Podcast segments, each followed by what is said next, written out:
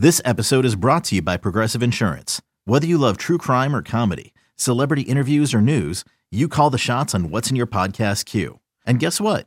Now you can call them on your auto insurance too with the Name Your Price tool from Progressive.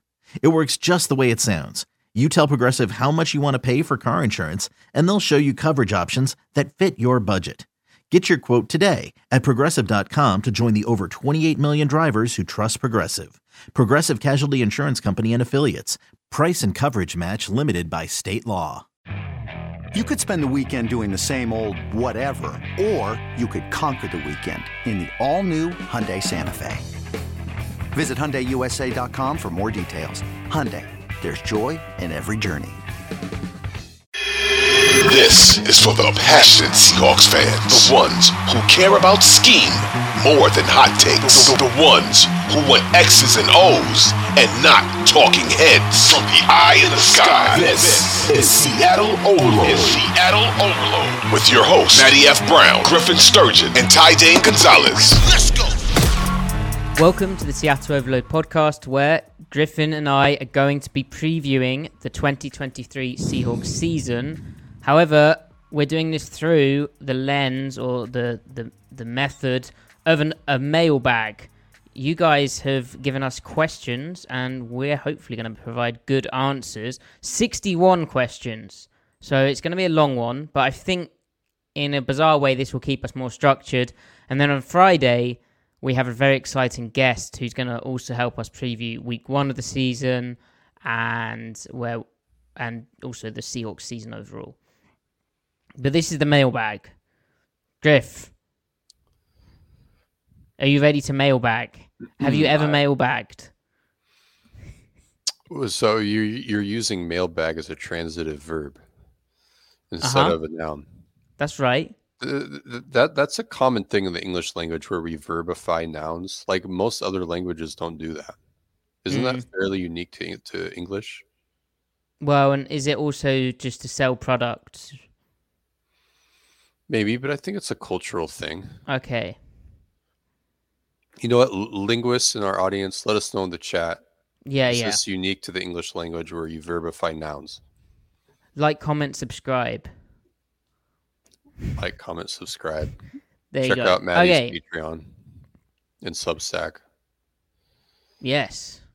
First up, overall, CJ Brown asks, "What do you think Seattle's record will be if A, B, or C?" So A, Geno plays worse than last year.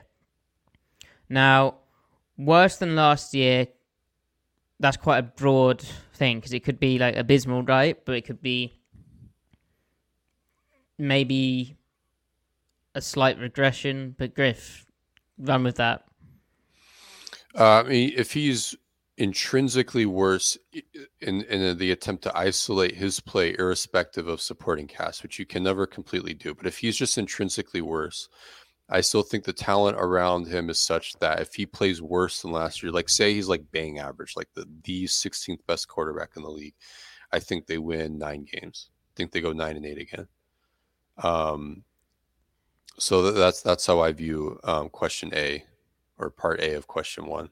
Yeah, I, I- think I'd maybe suggest they have a, a losing record, but they have made improvements in other areas that are noteworthy and which we'll cover. Um, so then B, what do you think Seattle's record will be if Geno plays roughly the same as last year? I mean, it should be. A- I put the over under at 11 and a half. 11 and a half wins. Yeah, I think I think ten wins you can feel very very good about. If they if he plays roughly the same as 11. last year, you know, and they they haven't improved in the areas that we expect them to. Like compare the roster this year to last year overall, and, and things look good. Obviously, there's some question marks that we'll talk about uh, on the interior defensive line. That's the main area. uh, Well, on the defensive front, but maybe we'll be able to alleviate those concerns. But yeah, with the kind of scheme tweaks w- with the defense and then the tools they've added on offense, along with like just hopefully progression from certain positions, surely eleven wins is is a thing. Like, and then C, what do you think Seattle's record will be if Geno plays better than last year? Well, surely. 12. I think they go 12 and 5 probably. Yeah, surely. Yeah. Uh, See, I, I don't know. Is it, like going back to part B really quick, if he plays roughly the same as last year, over that final five game stretch where he tanks, I'm not convinced that he intrinsically regressed. His his output did, but I think as a player he was the same. Like he was an independent variable. Everything else around him changed, and then the offensive output changed. And now that is as much an excuse as it is pointing out that he doesn't have the gross talent to overcome all those things working against him at once. Whereas there are differently styled quarterbacks, primarily the elite creators, that can still thrive in that area. Geno, over some of them, with a good supporting cast, he can do better with a good supporting cast than maybe some of those other quarterbacks can. So it's all skill sets. So, I mean, in my view, I, I, don't think the team is going to face a, a supporting cast regression that it saw over the last month and a half of last year, this year. So if that happens, I would just expect the output from the first 13 week, weeks to extrapolate over the course of the whole season. So in which case, if if Geno plays roughly the same, considering other things changing, I think they might win 12 games on that alone. And then on top of that, can he get intrinsically better? I totally think that's possible, which really is just a matter of just being sharper, like here and there, really. Um, yeah, I agree with the sentiment, and there's uh, opportunity later in the questions to dive into that uh, kind of idea of Geno's regression.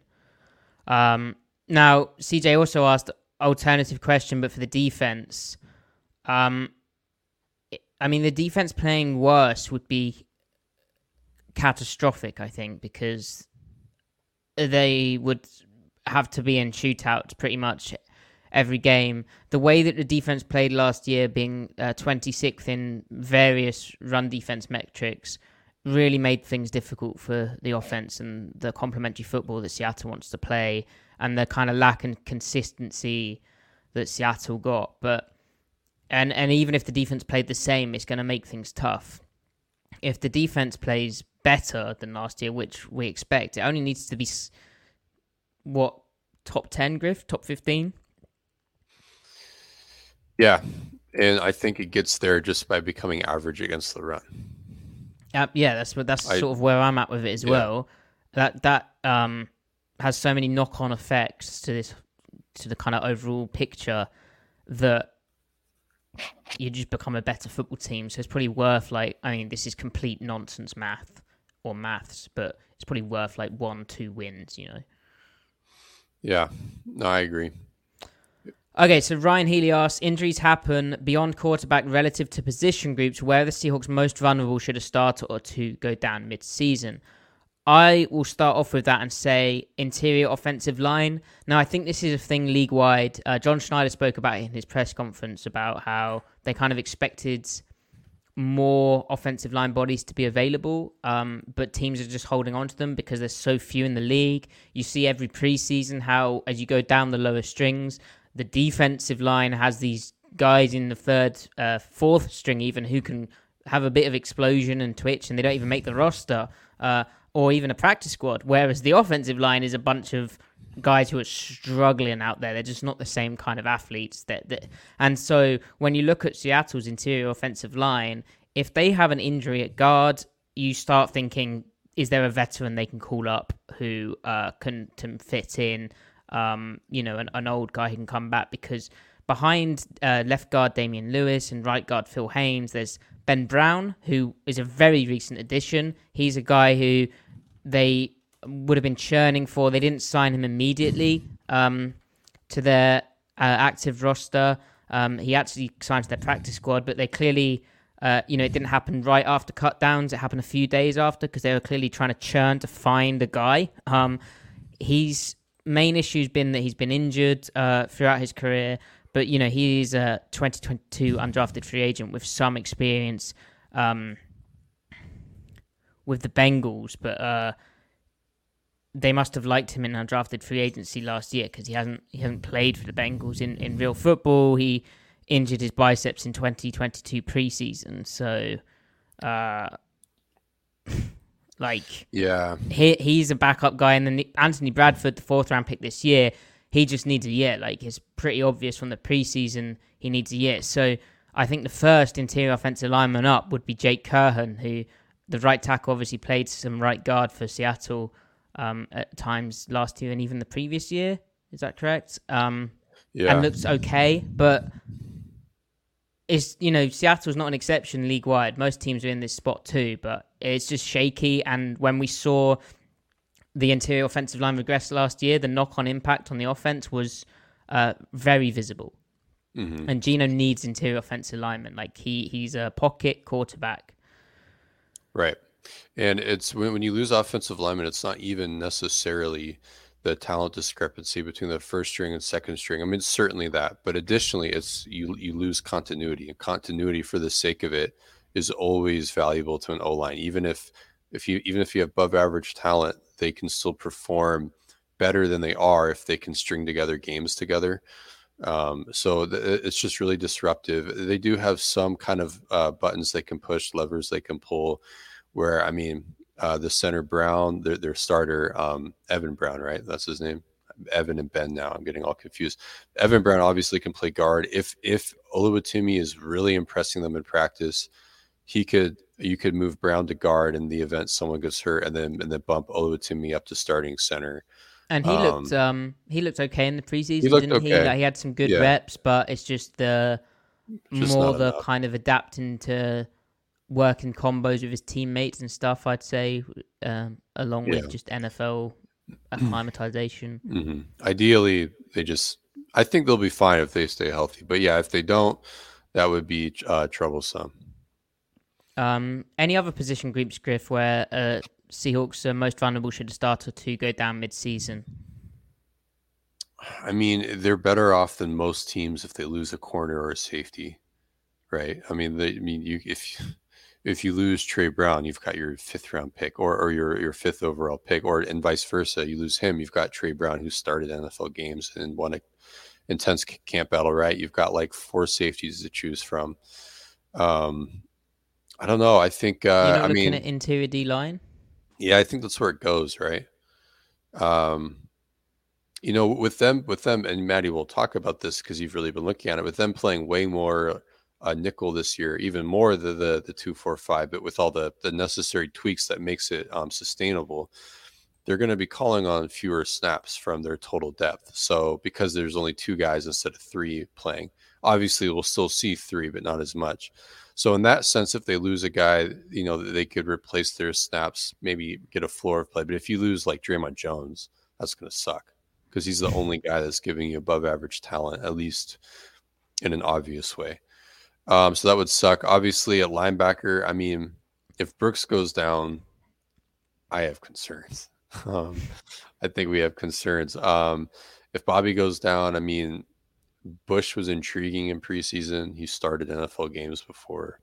He's not nothing, but you know you don't want to, you don't want injuries there either. So I'd probably go D line. It's probably interior spots on both sides of the line, right? Yeah. Guard, guard, and um and D tackle. Yeah, and I think also, you know, Schneider mentioned, like he did with the interior offensive line, and there's a slight surprise at how teams held on to the guys, didn't cut anyone. He also mentioned interior D line as a area where they might have been expecting one or two more dudes to become available. Obviously, on the practice squad, there is uh, Matt Gotel, who showed some stuff as a nose tackle. There's still the unsigned Roderick Perry, who Griff, you liked what you saw in the preseason from him, an- another kind of big nose tackle type. And um, Jacob Sykes is also unsigned, and he had some splash plays in the preseason as like a DN sort of type player. So those aren't guys you really want in action, but those are the first guys I think Seattle would be calling up if they did have an injury or someone uh, went down. So there's guys in their their contact book, their address book, and maybe they make a move, but I don't I don't think so. Um, don't think that's going to happen. Um, John Todd. This is an Instagram question. Does your Instagram kind of uh algorithm? I don't even go on Instagram much, but every I don't time have I go on Instagram. Instagram, it's like a video saying, "Would you rather this or this?" and then a picture of like a mansion and like loads of Lamborghinis and watches Hmm. which shows Instagram doesn't know me very well because while I do like Lamborghinis, I'm, I have very little interest in watches. Anyway, John Todd asks 2023 Seahawks, would you rather A, Hawks with a top five rushing defense, you become rich, and the only dessert you can eat for the rest of your life is Skittles. Or B, Hawks are a top five scoring offense. You are famous. And you have to listen to Metallica while eating breakfast for the rest of your life. I shouldn't have added a comma there because that comma implies that you have to eat breakfast for the rest of your life. But there wasn't a comma, so the, the idea is that you, you listen to Metallica every breakfast. That's very interesting. Um, do you want to go first here? Well, this is obvious to me. A. Because defense, I mean, th- that, I, I like the- Skittles. I'm, I don't have that big a sweet tooth. Um, I'm more of a savory guy, and Skittles Same. are f- fine. They're fine. Uh, they're quite nice. The British ones have a black currant f- flavor, as I spoke about before, rather than grape, Mm. which I'm on board with. The grape flavor tastes like perfumey um, ass. It's not very good. Um, the and then the top five rushing defense that means two extra wins at least, and uh, wealthy. I mean, I wouldn't be opposed. I could uh, hire a chef to uh, make me desserts which aren't technically No, desserts, like can't caramelized no. and stuff like that. No, you can't. You can't do that. That's cheating. Um, yeah. I mean, my inclination is to is to go toward defense, right? But if you're famous, you can leverage that into acquiring wealth. Surely. Um, Surely, you know, I'm not a Metallica guy, but I'm not. that's the that's the thing as well. yeah. like- my my my uh my, my taste in rock is kind of more classic rock, and then the more like indie alternative stuff in the last 20 years. Same. You know, I, I like the stuff that influenced Metallica, ACDC, etc. Yes. But I'm not. I for some reason I don't like the derivatives as much. Um, which it's like Metallica makes great music. It just doesn't appeal to me, right? I think Um, we're aligned. I think we're aligned. But see, Skittles, see, that's where I I actually do have a sweet tooth, but I don't like like fruit candy. I like like chocolate, peanut butter, like just like very rich things. I don't like the fruit stuff. Uh huh. So I'm conflicted. I think ultimately I go defense. Maybe I just I don't have to eat Skittles. I just don't have to eat dessert. You have to. No, no, no. I can just forego dessert. Oh, but you've got a sweet tooth. I'll just I'll just use the um, those calories up on more like more steak or more uh, more cheeseburgers. That's or right. something. Savory. Okay. Daily Handoff asks, who gets the highest gargoyle scale on the on this roster? Sorry, gargoyle score. So, obviously, the gargoyle score is an advanced metric developed by um, Griffin, and and a lot of football Twitter really. Now, previous uh, recipients of the highest gargoyle score include Jordyn Brooks. If we were doing it back in the day, Bobby Wagner might have been a recipient. Uh, although Kam Chancellor would have run him close. yeah. Yeah. Um, is is um is Jake Bobo a gargoyle? no. No, no, no. Why? He's more like he, he's more like a um he's more like a Tolkien elf. You know, he's more sinewy, a little more, you know, he's kind of like the antithesis of, of that, you know, um Can offensive players be gargoyles? No, that's the problem. That Unless the you're the problem. running backs can be gar- gargoyles. Yeah, like is Marshawn Lynch a gargoyle? Kind of. Y- yeah, certainly. I mean, he might be the original gargoyle, and and and gargoyles are, I think, what they- they're they're meant to ward off demons. So oh, and Marshawn 100 percent does They're, that. they're they're like they're like who you call to kill the boogeyman. Okay. You know, they're like the John Wick of the um, spiritual world, um, and and like monstery world. Mm. So I feel like I feel like it's still Brooks is the number one. Devon Witherspoon, he's got gargoyle tendencies. He packs a punch and is 180 pounds. Um, now that doesn't mean you can be really good and not be a gargoyle. Like Tariq Woolen could end the year as the best player on the defense. The best player on the whole team. I'm not valuable, well, not most valuable, although it'd be close. But I mean, he theoretically could be considered the best Seahawk by the end of the season, right? And he would not be a gargoyle. so why Um, is he not a gargoyle? well, because when I think gargoyle, I think extreme amount of power out- output in a short area, and you go hard in the paint all the time. Yeah, Like- he he's a bit more kind of finesse. Um, yeah, he's. I mean, like he's very fast. He, he, you know, he's tough. But it's just, you know, you can be fast and tough, and doesn't make you a gargoyle. Like we gotta, you know, rules are rules here. So, So Uchenna Nwosu's not a gargoyle. Uchenna, Uchenna is Uchenna is. He's more like a. Um, he's like one of those knights that guards the castle. So he's really tough. He's really, you know, he, he's he's he's a he's a real tough bastard. But he's not a gargoyle. I don't think. Right, which is why his his ceiling eventually is never going to be. Well, he he's he's uh he's you know you probably stack him near the top of the tier three of edges in the NFL, which is Mhm. high praise. Those Where- guys make eighteen million a year. in that position group, Darrell Taylor is not a gargoyle, but Derick Hall definitely has Derick gargoyle Hall- tendencies. Derick Hall is a gargoyle candidate. Okay, I think I get it now.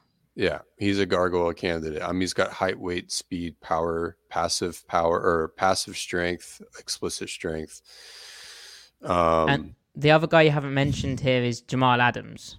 Jamal Adams is our gargoyle who needs to get his feet under him a little bit. But yeah, he's a candidate. He's a hurt gargoyle. he's a hurt gargoyle.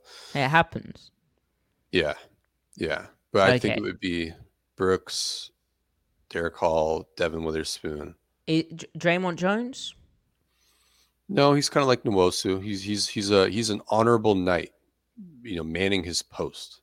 He'll let no one through, you know, and he he uh, he honors his. He's not gonna he's not gonna work outside the bounds of of his duties. He's going to do what has been asked of him. He's going to do it well. Whereas gargoyles, they descend down from like outside the castle walls and they scoop up the demons when they're not looking, you know, type of stuff. They, work- protect uh, English cathedrals. they protect English cathedrals. They work in the dead of night, et cetera, et cetera, et cetera. Great. Okay, uh, another advanced metrics question from I Can Fly Logan Gilbert Goat. Where is Geno Smith on the Kirk scale now? This, I believe, refers to Kirk Cousins, quarterback of the Minnesota Vikings. The idea, Griff, uh, can you can you sum up the Kirk scale? So, so the the Kirk scale are quarter. Okay, per our per our research on the subquartive atomic particle research project Uh huh. um, conducted at the VMAC between 2020 and 2022. There was a study conducted that was definitely real that concluded that there's a class of quarterbacks that are like firmly above average, average at worst, and they're not anything more special than that. They're pocket operators, they work in structure, they have average arms, maybe slightly above average arms, and they're not particularly aggressive within structure. So they're not necessarily creators in structure, and they're mostly not creators out of structure either. So think Kirk Cousins, Which is um below. That's very crucial because uh, before you said about that, I'd have been thinking Joe Burrow was that, but then Joe Burrow is very much not that because of his uh, uh, aggression and and Right. want to extend the play. So there are Kirks, and then there are some quarterbacks that we might feel that are Kirk-like, but yet get elite output.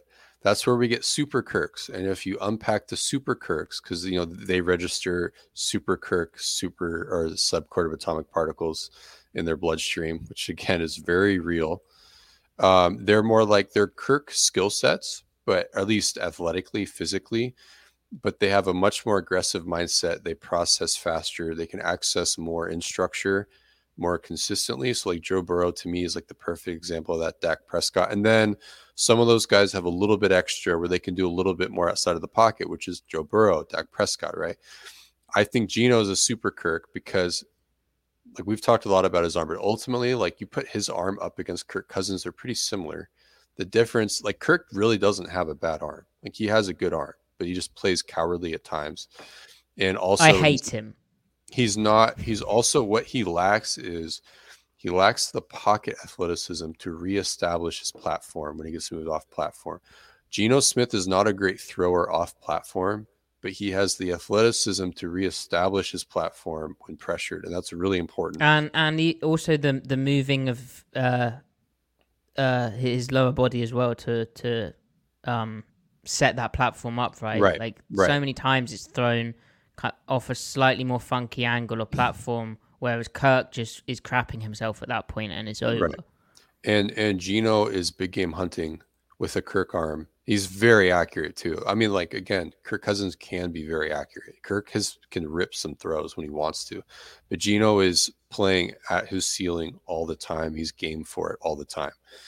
So that's why Geno and Joe and Dak are super Kirks. Obviously, people are going to take Burrow over those other two names right now. I might take Dak over all of them at his best, but either way, Geno's a super Kirk.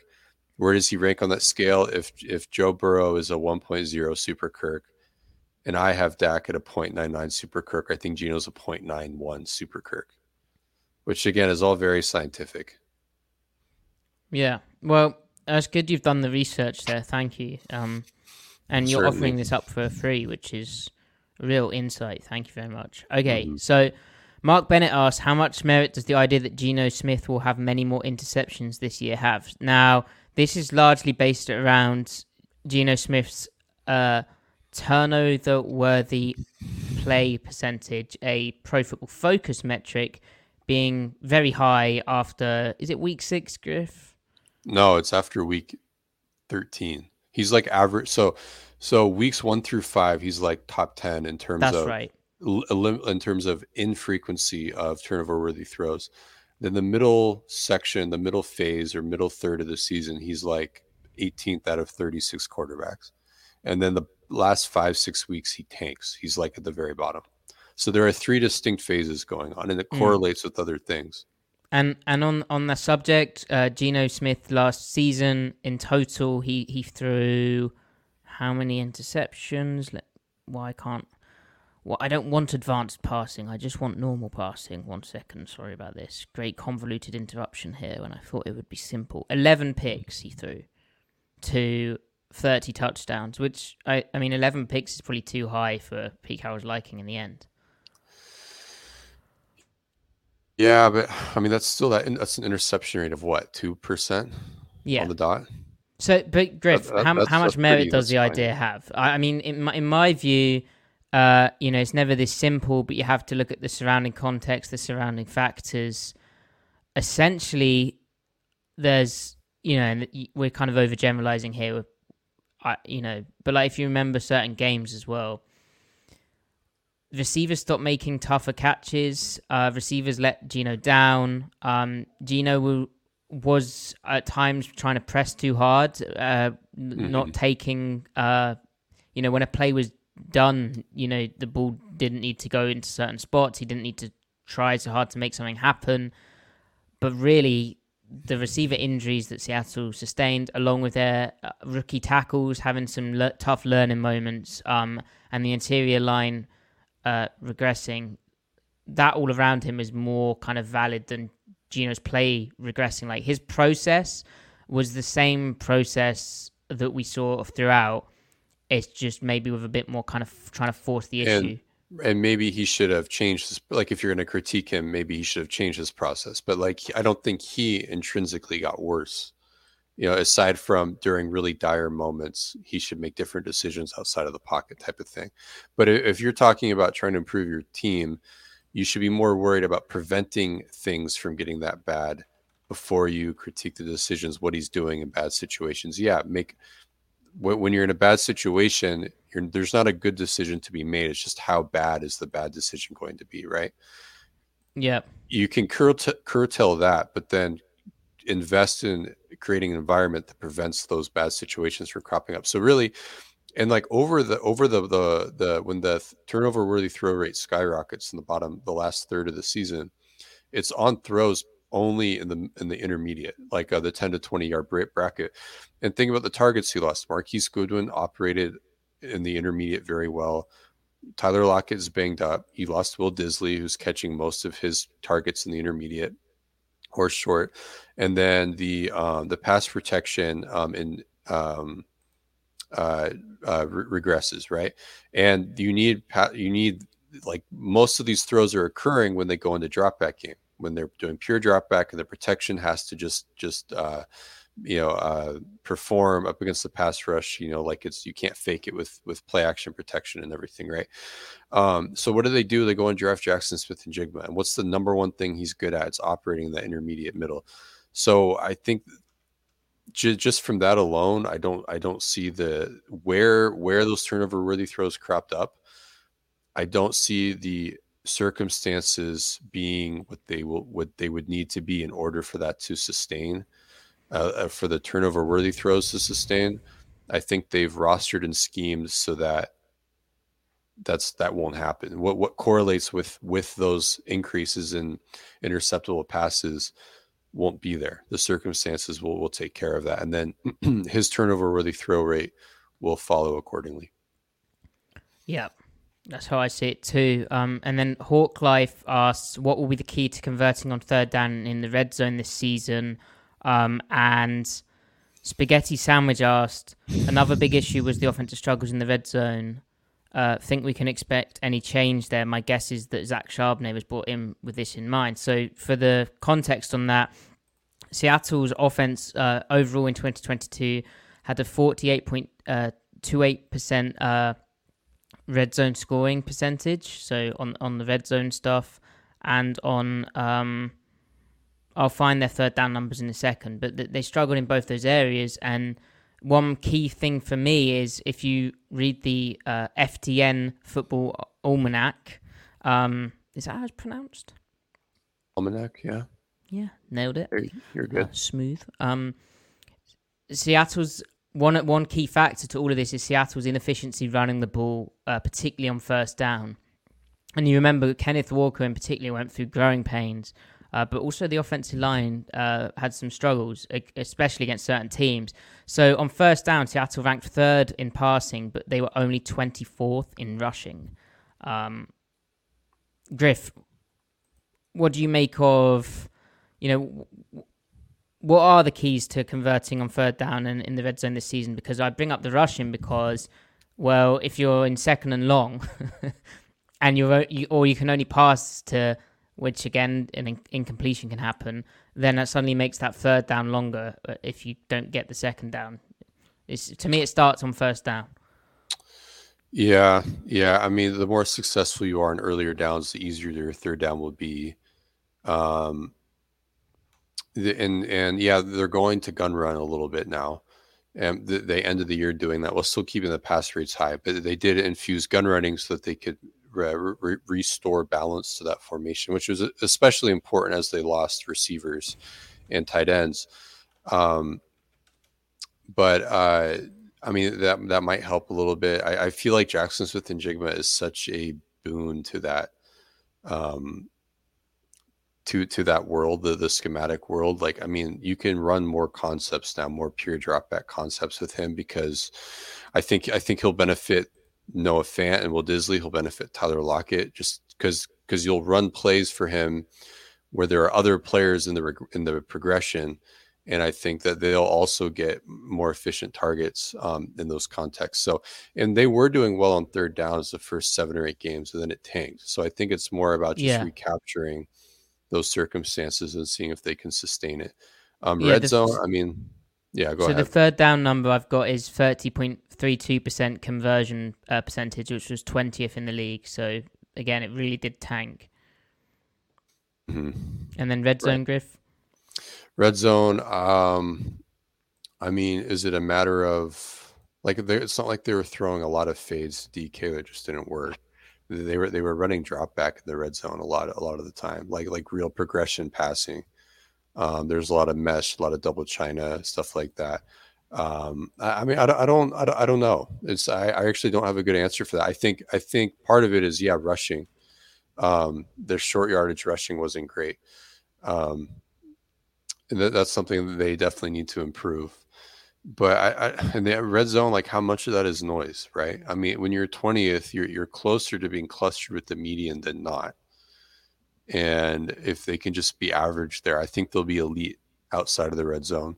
So ideally, they just they just need to be average in the red zone. Um, also, Jaxon Smith-Njigba, when isolated because of his route running, like think whip routes, return routes, um, that that's that's one way to that's one way to get touchdown production out of route runners who are not necessarily go up and get it guys. So yeah, uh, it's it's just crazy to me that uh, Kenneth Walker had a minus twelve point three percent DVOA last year. Like he was super super inefficient. It, it comes back to running for me, and I love how um, Nate Tice on the Athletic Football Show pointed out that uh, going back to the uh, mention from um, spaghetti sandwich of uh, Zach Charbonnet being brought in with fixing those red zone and third down issues in mind. Nate Tice mentioned uh, that Zach Charbonnet was the number one FBS running back in success rate on first and second down. So Yeah, I think it's a- just in, you know they had the eighth passing offense last year and overall, and then the twenty fifth rushing offense. Yeah. just boost the just boost one of them. It's it's very hard for any team to to uh, overcome that any offense. And you know, going back to the Super Kirk scale, Griff, the Kirk scale, Right, Geno isn't uh he's ne- he's not uh in the Mahomes he's tier where he can overcome and you can just do stupid crap. He's a very good player, but he's not he's not one of these. What, he's- what, he's sorry, not what's a that on the game Kirk breaker. scale? No, Mahomes is its own subcord of atomic particle. Ah, You My know, mistake. so Thank yeah, you. no, yeah, your mistake. yeah. I'm still uh I, I'm less read in this subject. No, but but yeah, but Geno is a very good player who can be even better, and he's not a game breaker. He he's he's he can be he can be an elite executor of structure. And like any good team, you need to have good structure if you want to go far. Occasionally, you have absolute game breakers like like Patrick Mahomes, like Peyton Manning, like Tom Brady, where you can have shoddy structure and you're still getting to the NFC or AFC championship game or the you know divisional round, right? Um, Geno, like give him a good picture and he'll he'll take care of the rest. Basically, is the mentality. So Rabel Thanos John Smith uh, on the running back subject asked, "What's up with uh, Kenneth Walker's groin? He missed the majority of camp preseason two years in a row. with The same injury is this recurring like turf toe turf groin? Uh, I don't know. I should probably ask. Um, I have no idea. I probably probably ask my uh my source, but um." We we don't we have no way of knowing. What I'd say is they were very cautious across the board of injuries, and I'd expect him to play week one. So uh, it's probably fine, hopefully. Right. Uh, no hands in the bag asks, do you guys think we have the center for the long term future? Referring to obviously Seattle signing free agency to only a one year deal, Evan Brown, and then uh, they also drafted Olu Oluwatimi and day three of the draft. So we saw great things from Evan Brown in the preseason, didn't we, Griff? It's just whether he can sustain that. And then Olu looked solid enough, didn't he? You know, you don't know what that looks like. So early, but Yeah, yeah. I, really like the idea of developing centers, and and then like and and just interior O linemen in general. Whereas tackles, you want them out there as early as you can. Um, I think Evan Brown plays well this year, and I think he probably plays his way out of what Seattle would want to pay him. They're going to have really, really um, difficult contract decisions to make uh, Yeah, next I- year. on that subject, I think for him, for Seattle to actually pay a center a lot, because they just do not like most of the NFL. They don't well, like all the NFL, they don't really value the center position. Um, and and you know, if he he'd have to play super well for them to be like, oh, we need to bring him back over giving Olu the the kind of Right. opportunity. Um, and then if he played super well, he's out of their price range. So I just don't see it happening. I, I don't think they would extend him more than three million. And the thing with the thing is with Olu, it's like th- this is perfect for him. You liked Olu as a college player. Ideally, he doesn't have to start year one. I, and ideally, he can sit behind a guy, and if you trust your development, he's there year two, and you just live with the lumps of, of his first year starting, and you just get the ball rolling for, for the future. You know, then you've got two more years of of, of uh, roster control with him at that point. Um, so I don't I don't think I think the the center of the future is on the roster, but I don't necessarily think it's Evan Brown. But I do think Evan Brown will give them exactly what they need from the center spot. Because remember, center only needs to be good enough. It does not need to be a dominant position. It doesn't. Mm. So, talking of the young guys, uh, Brandon Haddock, uh, a fish rival Griff, they they ask, um, do we see Anthony Bradford as a legit solution at guard long term? Can you teach a player enough when his glass appears so empty? I mean, that's pretty harsh considering he's a one, he was a one year starter at LSU. Um, and I imagine there's a lot of stuff he kind of has to unlearn and then stuff he has to learn. To me, um, it's very it's too early to say, but he has all the kind of athletic um, traits, crazy size. Like he's probably almost too big right now. Um, there's no reason why he can't be a legit option at guard in a year's time. Mm-hmm. Yeah, I, I, like I like the idea of Bradford. I, I think it's the same thing with Oluwatimi. I think he can be a solid starting guard. I liked him at LSU. He definitely was the best part of that O line, that O line was a mess um, at LSU. So I just like the idea of, of him sitting on the bench and developing. Um, probably replace Haynes this time next year. Yep. So on on the offensive line, Mark Bennett asked, "How confident do you guys feel about our O line, particularly your thoughts on our tackles? Do you project great things, meh things?" Well, we project great things, right? I mean, you, you drafted tackle ninth overall. You're expecting great things. I, th- yeah. I think I think Cross makes a huge jump in his pass protection. He was already decent last year, like probably bang average left tackle last year in protection. Um, the run blocking will never be that. Just needs to be good enough from him. Um, but I think he he can probably make the jump to like the eighth, ninth, tenth best left pass protecting left tackle this year. And um, and yeah, Camden asks, um, what techniques does Cross need to work on this year to reach the next level and make good on his draft status? I mean, aside from the kind of run blocking, which I don't, he's never going to be like a real power guy. He's he's always going to be slightly lighter than the the biggest of tackles. Right. But um, the other thing I can think of is that kind of getting out to a wide nine pass rusher, like a super wide speed rush alignment and don't get me wrong, the guys who have given him issues are really solid guys. In the preseason, we saw Sam Williams do it, um, but you know, the my, my mind mainly goes to the guys that the Jets have, and then like a Nick Bosa. Um, so. Yeah, yeah, it's, it's it's the speed to power with him. And in college, when he would get bull rushed, it was always like the first like uh, first couple drives in the game, and then it doesn't happen later on in the game because he learns how to read the rusher. Um, for him, he's going to have to rely on his eyes to predict what's coming because um, I don't think he can just kind of get caught off guard and anchor. He's going to have to be prepared for it. But I do think he has the strength to um, the strength and the technique to to anchor down for that. Yeah. Um.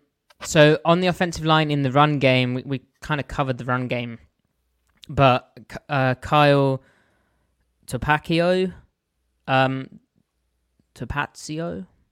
Sorry, Kyle, if I'm butchering your name. Uh, they asked, can this O line hold up in the run game? I know it's preseason, but we looked feast or famine on the ground. And Davy with the good hair seems a suspicious name. Uh, what are you expecting in terms of core run game concepts?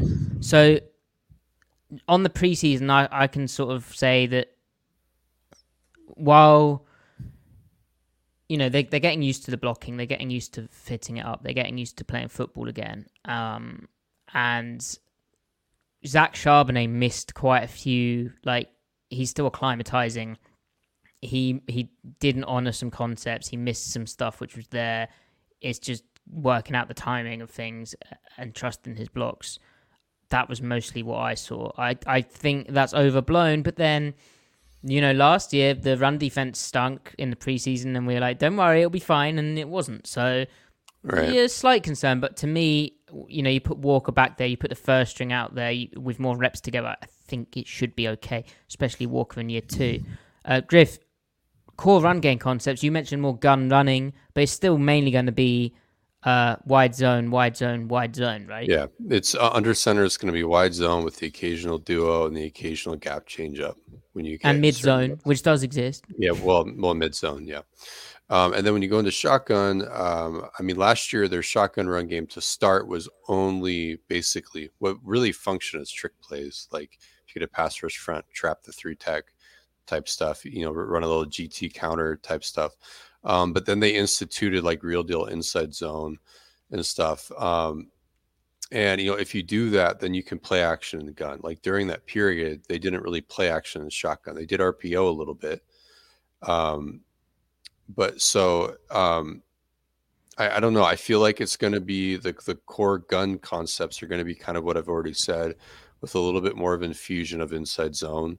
Um, and that's where Charbonnet will really make his money. I think that's really, really because he's so good at feeling out the wash and and like pacing that out and then hitting it um, on the bend read. Um, so I, I, feel like it's it's, it's going to be what the whole league runs. Really, it's going to be primarily zone with some gap changeup. Yep. Uh, I did see in the preseason some like gun same side power. I think there's going to be some maybe added wrinkles to try and get the gun game going, and obviously same side power. Maybe that's counter, but Kenneth Walker's expressed his love of counter style stuff before, so maybe it's more in tune to what Walker likes. That now have had a year working with him as well.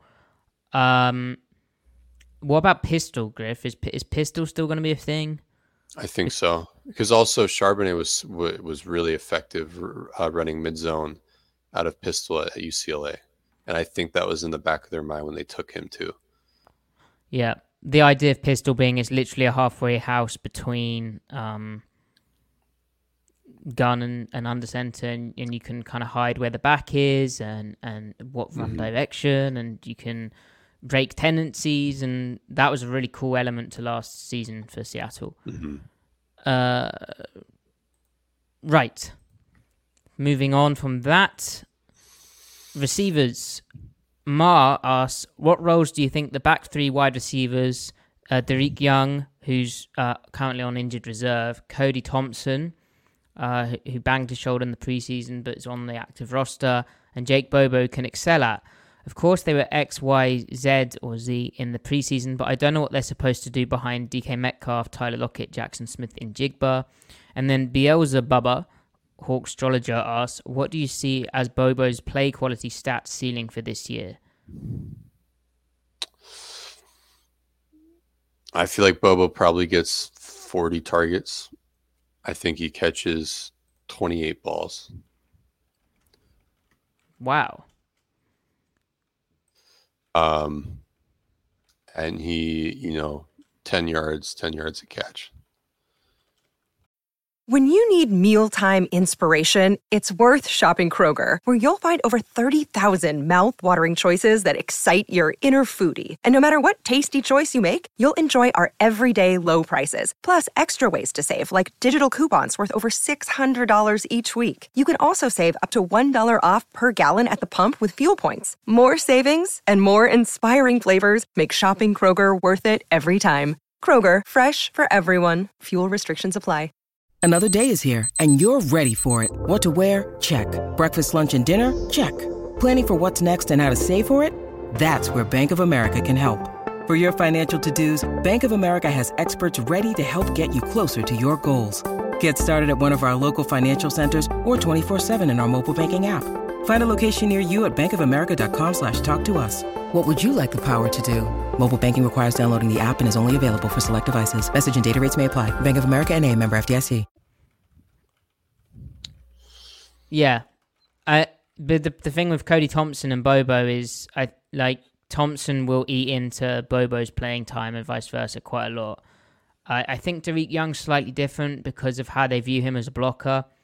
And I think his usage, if he is able to come back um, okay, his usage and the way he'll first get on the field is like special teams, and then for what he brings as a blocker, like almost a tight end body type, and a guy who he's more of like a you, you reduce him down to block duo. Uh, you you hand it off to him on a sweep occasionally to break the tendency, whereas um, Thompson's more like a big slot. Um, kind of can play a bit of X, and then Bobo is very clever with how he runs his routes and understands space and gets open. Um, and so he can kind of fit in where needed. But basically, the other guys obviously are to uh, compete with him. But he's he's ahead of them right now. Um, and we spoke about the Josh Reynolds analogy before.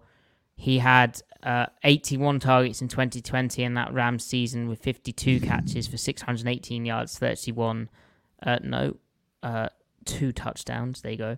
And um, that would seem very high. If that happens, I think something's gone wrong. And the, the other factor here is right. if JSN can stay on the field and his wrist is fine from here on out, or fine as in he's playing and getting the reps, then Bobo shouldn't be playing that often because ultimately Seattle they found something with how they ran 12 personnel last year uh, as well, and the multiple tight end usage will probably dip if if uh, JSN is healthy, but it shouldn't be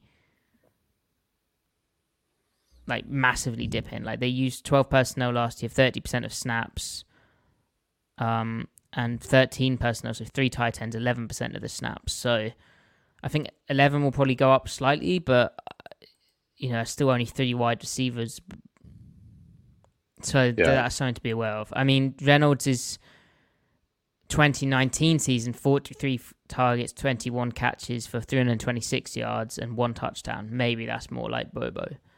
We will see. Mm-hmm. Um, to the defense. Defense. This is a spicy question, Griff from Russell Wilson and Pie Carroll. Would you fire Clint Hurtt mid-season under any circumstance? If so, what? Mm, I don't know. I don't think that's Pete's style to make a, a move like that in season.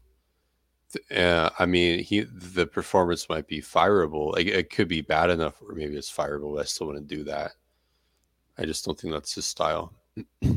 No, he, would you, Griff? Would I? No, no. I don't think I don't think we'll even need to entertain the hypotheticals because I think the defense will be good. The only circumstance I would is if um and we're we should say we're not really fans of uh we like giving people the benefit of the doubt generally. Uh and we also are sympathetic I think to coaches. But we would um I'd fire Clint Hurtt if they were uh, if they started running a two eye nose tackle all the time, and it was just like last year, and they just completely went against all of what they'd established in the preseason with their yeah. new run defense. Right. Right. Agreed. I mean, yeah, that would be very frustrating. It'd be very frustrating. yeah. Also, if if they don't, if if uh, we just assume their coverage will be good the way they're running palms, if they just fall flat on their face and like are bad at it, then what was the point of trying to make the run work if it came at the expense of pass protection or a pass defense? But I don't see that happening. I don't see but, why they wouldn't handle. Uh, Clint Hurtt keeping his job after what happened last year, and then like the signs of like what they've changed schematically this season. I mean, that speaks to how uh, understanding and willing to develop um, Pete Carroll is. Like, he gave him right. a lot of rope last year, and well, um, yeah. Sorry, I didn't mean to cut you off. Oh, okay, my bad. But like in in a vein, the the, the scheme was certainly fired, right? But it just shows that Pete believes in the the person, Clint Hurtt, the person, and he believes in Clint's ability to coach other things and and apply his football knowledge and, and IQ and all of his you know contributions in a different way. Um, like Pete has used the term "coach the coaches" before. I don't know where I heard him say that, but he said it before. And like he's also like the middle month of last year will always baffle us because that's them saying that we'll just go back to what's worked in the previous season, even of which you fired that guy, but this is working we know it's working. And not only do we know it's working, we know that Clint can coach the crap out of that. Like he can successfully coach that. So now they're embarking on, you know, a yet another tweak, another combination of things. And, you know, I, I think Clint Hurtt can coach it really well and apply the scheme week to week, and game plan that scheme week to week. So, so Kyle asks, are we switching to a 3 4 with 4 3 personnel on the subject of new scheme? Uh, no. I think this was meant tongue in cheek, though. Ah, well, that's a good one. But it brings up that it is a very 3 4 personnel, but that often you're going to see them in four down fronts. So it's like a hybrid scheme. Yeah. yeah. It's just a nickel scheme. And then when they, when they, when the offense presents eight blockers or more, they're going to just load up the box. That's what all they're doing. Yeah. So on that topic, Seattle in the preseason, uh, they played nickel two four five personnel with like uh, most like all the plays basically was an over front But with that one tech nose tackle, not the two eye, and often the nickel involved in the run fit or even the strong safety as well, but more kind of um, sound, logical uh, ways of defending the run. But they played these nick that nickel two four five personnel eighty one point three percent of snaps, um, and if you include their dime usage, which is only five snaps, that takes it to eighty three point six percent of snaps in a sub package world. Now there's deeper stuff. I have an article on that on Seahawks on Tape, um, my Substack. You should subscribe uh, delving into that. But essentially, they you, you know nickel is going to be their thing. Like they're going to be a big sub package team, but it's just the way they're doing it is a lot sounder for stopping the run. Indeed, they had like three and a half yards per carry over the course of the the preseason run defense. There's stuff they need to work on still, but it looks the signs are more promising. Um, yeah. And yep. it accents the edge group, which is why they do it. And on the subject of the edge group, Scott Myers asks who's going to start the two uh, end spots. I believe that means outside linebackers, edges. And Liam Hyde asks um, of the three young edge players on the roster, Darrell Taylor, Boye Mafe, and Derick Hall, who do you think will be the most impactful by the end of the year? And do you think the pass rush will be effective enough against elite offensive lines like Philly's and Dallas's to make a playoff run? It's a loaded question. so obviously after Nwosu, it feels like Taylor is the default answer, but Mafe might have jumped him just via availability and showing that he can do it. Because obviously with Taylor, we worry about the run defense, right? So I don't I don't know. Um, of the three young edge players, really could be any of the any of the three. Um, I feel like Mafe might be the safest, but I mean Taylor comes on so strong the second half of the season as a pass rusher. If he can just put together a full season, it should be him. I think I think Derick Hall in 2024 could be the best of all of them. Could have had the best season of all four of them of the last three years. I think that could be Derick Hall in his second year. Um, I don't know. How do you feel about all that? Yeah, similar. I think you know, if you go by the book, the starters, the listed starters will be Boye Mafe and Uchenna Nwosu because Mafe's played and he actually can be trusted to play the run and his coverage is okay. He has real good movement skills. Seems to have learned to use his hands a bit more. Uh, and he's understanding kind of the scheme of it. Um, Taylor, like, I don't really know what you're going to get in run defense, and the coaching staff might not know either. But as a situational pass rusher, he could be that most impactful by the end of the year. Like because you know if it gets loud at Lumen Field, uh, he can get the snap count.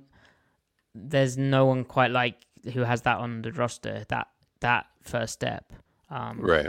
Who is band. approaching that. Um, He's close. Yeah. He, he uh, doesn't need to be 100% of Taylor there because he can be 90% of Taylor's get off and bend, but he's he's he's got all that at 15 pounds heavier, which matters. Yeah.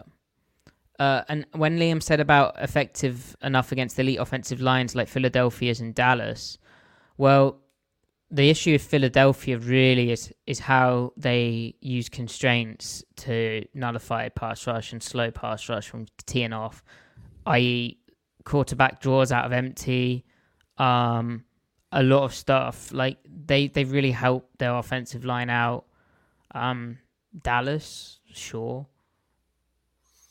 Um, I don't I don't think the playoff run will come down to how well Seattle's rushing the passer. Like I don't think pass rush is going to be a concern because of how mm-hmm. much they're going to run four down fronts, and because I think they do have the outside linebackers to do. Yeah, it. they'll be giving them the best chance to maximize the skill sets they have. So basically, if it's not enough, it's just a reflection of the players not progressing to where we wanted them to be.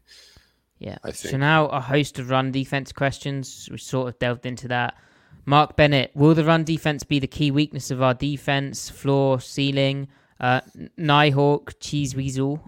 There's been a lot of fan media concern regarding the size of the D line. Is that going to be an issue when it comes to stopping the run? The scheme play a factor? Setting the edge. What are the best D line scheme strategies, games for Seattle to use to take advantage of their fast, violent hands slash penetrating personnel?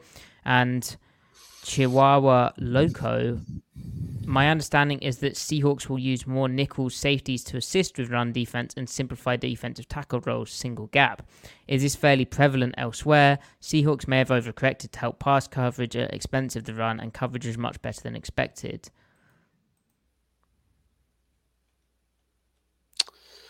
Where do you want to take the run defense, Griff? Um, so I don't. How, how do can we synthesize all that into just how do we think the run defense is going to go this year? Yeah. So I mean, the way I think that they're at. I mean, if you just want to throw out arbitrary comparisons, I think that their aggregate talent level, with the addition of Dre'Mont Jones and then the losses that they lost, um, I think they're like what eighty percent of the aggregate talent of last year. I think they regressed in total talent, but I think the schematic changes they've made, even from this nickel even front that we rued last year, we now like it. One because the techniques are conducive toward those players playing at their peak, and then also they've changed the overall structure of the of the run fit like mechanics, the run fit philosophy. that is just really like rock solid. I mean, it, it's Pete like in his bag and Clint Hurtt in his bag, like coaching their MF socks off, you could say. So, um, so I, I really think that they can put together an average defense this year. If I think that if they schemed how they're scheming right now with last year's personnel, I think they probably have a top five run defense. Um, because again, like people said, oh, they didn't have the personnel to run three four. But if you look at their numbers in three four or three three last year, they were giving up three point seven five yards per carry. Like that, that is very good. That is very good. So they just didn't do that very. They just didn't play three four very much. They didn't play three three five very much. Um, so yeah, as Jen says in the chat, there's more power stepping, more one gapping. Their third fitter from the second level is coming from the nickel, which is closer than the safety. They have a bunch of line movement now, a bunch of scheme um, that they're applying. They're not just being static in it. They have fire zones again to defend the run and the pass. You're not just brushing the quarterback with it. Um, you're getting numbers in the right spot. they're really flexible. They're really dynamic now. I think at this point, it's just line up and play. And that word you mentioned, dynamic, that's what Pete Carroll set out that the, the objective of the, uh, well, this season planning was. And, and you see that come to life. Big thing for me as well is how these outside linebackers are understanding when they can, or, when they need to spill the ball outside to the unblocked secondary force player, be it a cloud corner, be it a, um, a backer scraping over the top of them, or even be it like a safety coming down in sky run support uh, in cover 3 mm-hmm. Like it's so much better. Like you, you're going to see it, guys. You are going to see it. I'm, we're really bullish, and it's crazy how um, that one training camp clip uh, of rookie mini camp yeah. or something, just the power stepping nose in nickel. It, it it's hard to explain in a one po- in like one little podcast answer how important that is. But the knock on effects, the way that everything is, it's a complete transformation of their scheme. It's much more like um, how Seattle did things in the past, but adapted to the current skill sets that they have on their roster and the fact that they want to run nickel so much because ultimately they want to get four man pass rush. They want to get their outside backers going, going, going, playing fast. Um, yeah, it, it's awesome. Um, yep. So we w- Griff, you had been concerned regarding the size of the D line uh, in terms of mass, but now you've seen how they're playing. Is it less of a concern given they, they seem to have answers to kind of alleviate the stress that they may come under, and then um, yeah, you know, the way that yeah. everyone else is playing around them? I mean, th- there are still going to be moments like when they get even eleven per, well, yeah, even eleven personnel and they get duo. I think like the the three technique is probably going to get moved a lot like we're going to see a lot of that this year, whether it's Dre'Mont the, Jones or Reed or Mike Morris. Mm. They're going to get uprooted a little bit. But again, if everyone else is doing their job, you can accommodate that. Yeah, like the um, backers are flying downhill to get the double off yeah. that that three tech or just make the play. It's just much cleaner at the sec- second level how they fit that run, and then they have like the fire zone to to right. get the double off immediately. Like right, you. I mean, you you you you beat things with with. Uh, so if like in the past it was all structure pre-snap and like technique post-snap. Now it's going to be basically structure post-snap and then speed post snap. And it's you're going to be less of a you're going to be less of a like technique team now. Like technique still matters, but but f- f- uh, f- at the core of it, it's you're, you're just you're just trying to be um you're, you're you're attacking scheme with scheme now, and you're that will uh, allow the the strength of the D line, which is probably speed, to be accentuated at all times. So it's yeah, like if it, it goes to show that if you don't scheme the run game, if you act like the run game doesn't actually matter, it will begin to matter statistically. So if they simply act like it matters without overdoing it, they can they can make it so that their run defense is no longer debilitating. So also yeah. Jarran Reed, I mean, we only saw one drive, one series out of him, but he, I mean, he does seem more motivated, I guess is the word really, than he was in Green Bay. Also, hopefully they cut his snaps by like 30%, if not He looks more. like a different player than, yeah, he does look like a different player. Yeah. And that's also the Clint Hurtt effect. I mean, he and Clint Hurtt go way back. So, yeah, Clint Hurtt was, we, we know for a fact, Clint Hurtt was very annoyed when that didn't work out the first time. Like, Reed was his guy. Um, Okay, so yeah.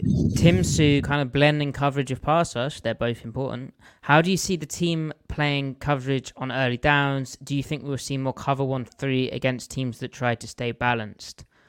Ah, uh, that's a very. Uh, there's a lot of factors which go into that, but what I would say, and again, I should there's I have more detailed numbers, but overall in the preseason, 58.8% of the snaps were in middle field open uh, coverage um, you said 58? Yeah.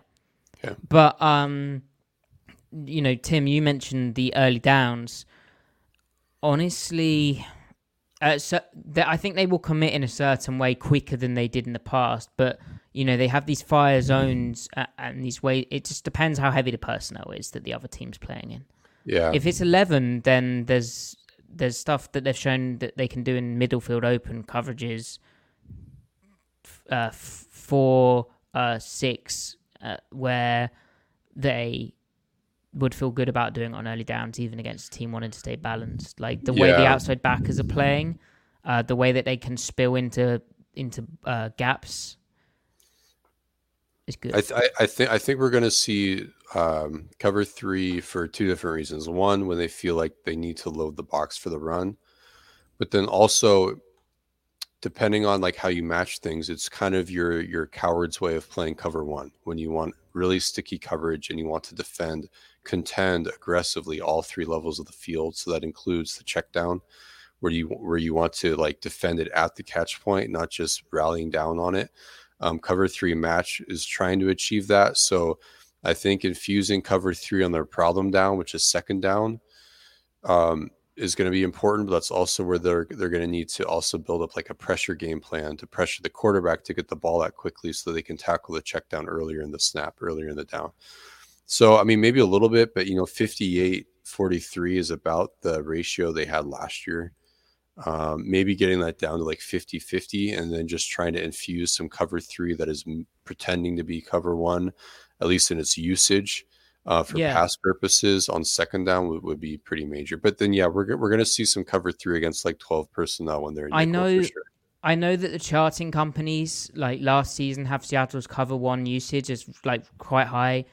I'm gonna be There's honest no with way. you guys. That's just not that cannot be right. Like they played more cover one the, in 2021 than they did in 2022.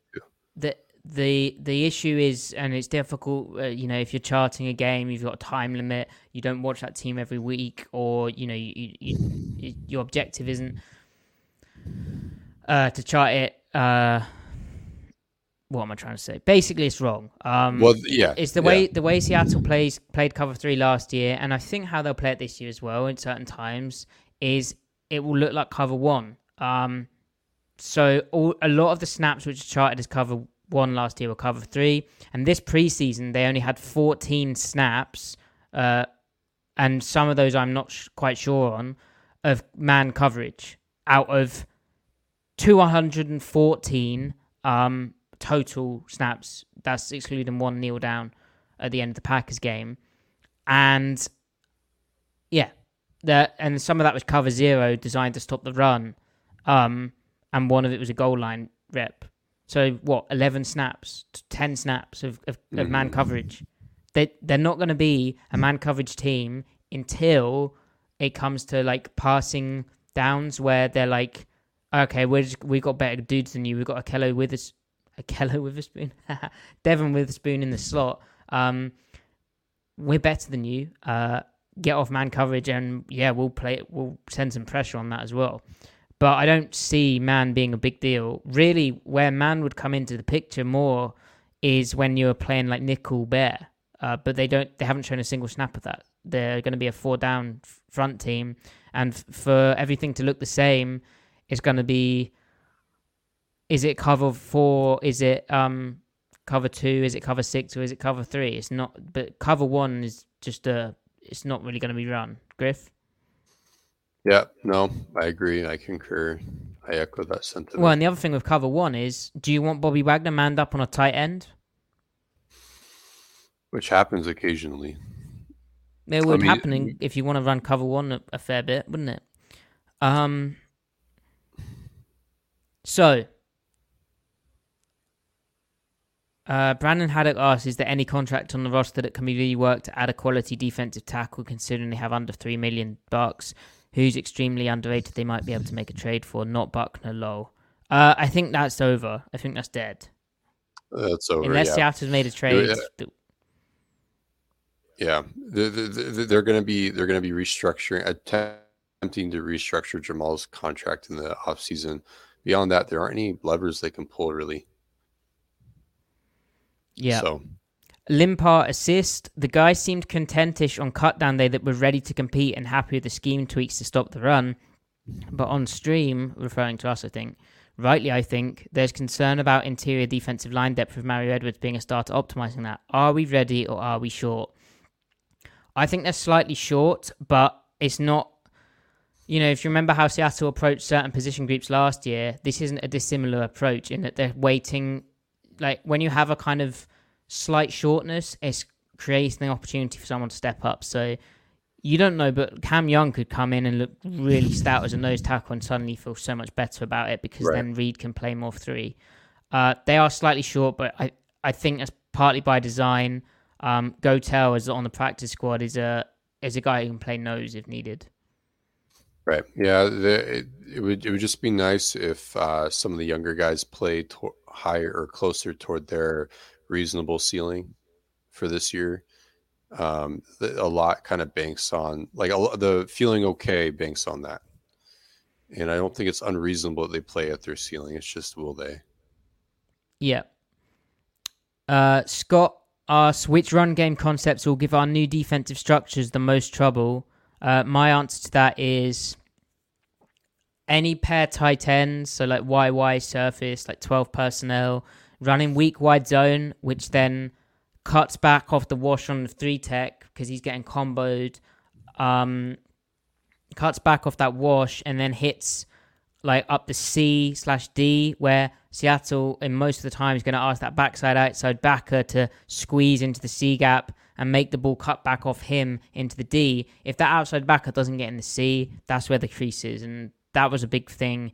Yeah, Um, but then it's Tyreke Smith doing it. You'd hope Boye Mafe uh, um, does a bit better on that. Um, but that's a tough one in nickel, and they'll probably fire zone when they start getting that more. Right. It's ultimately going to be moving gaps when they're in nickel, because because I think they'll be I think they'll prove to defend a clean picture well.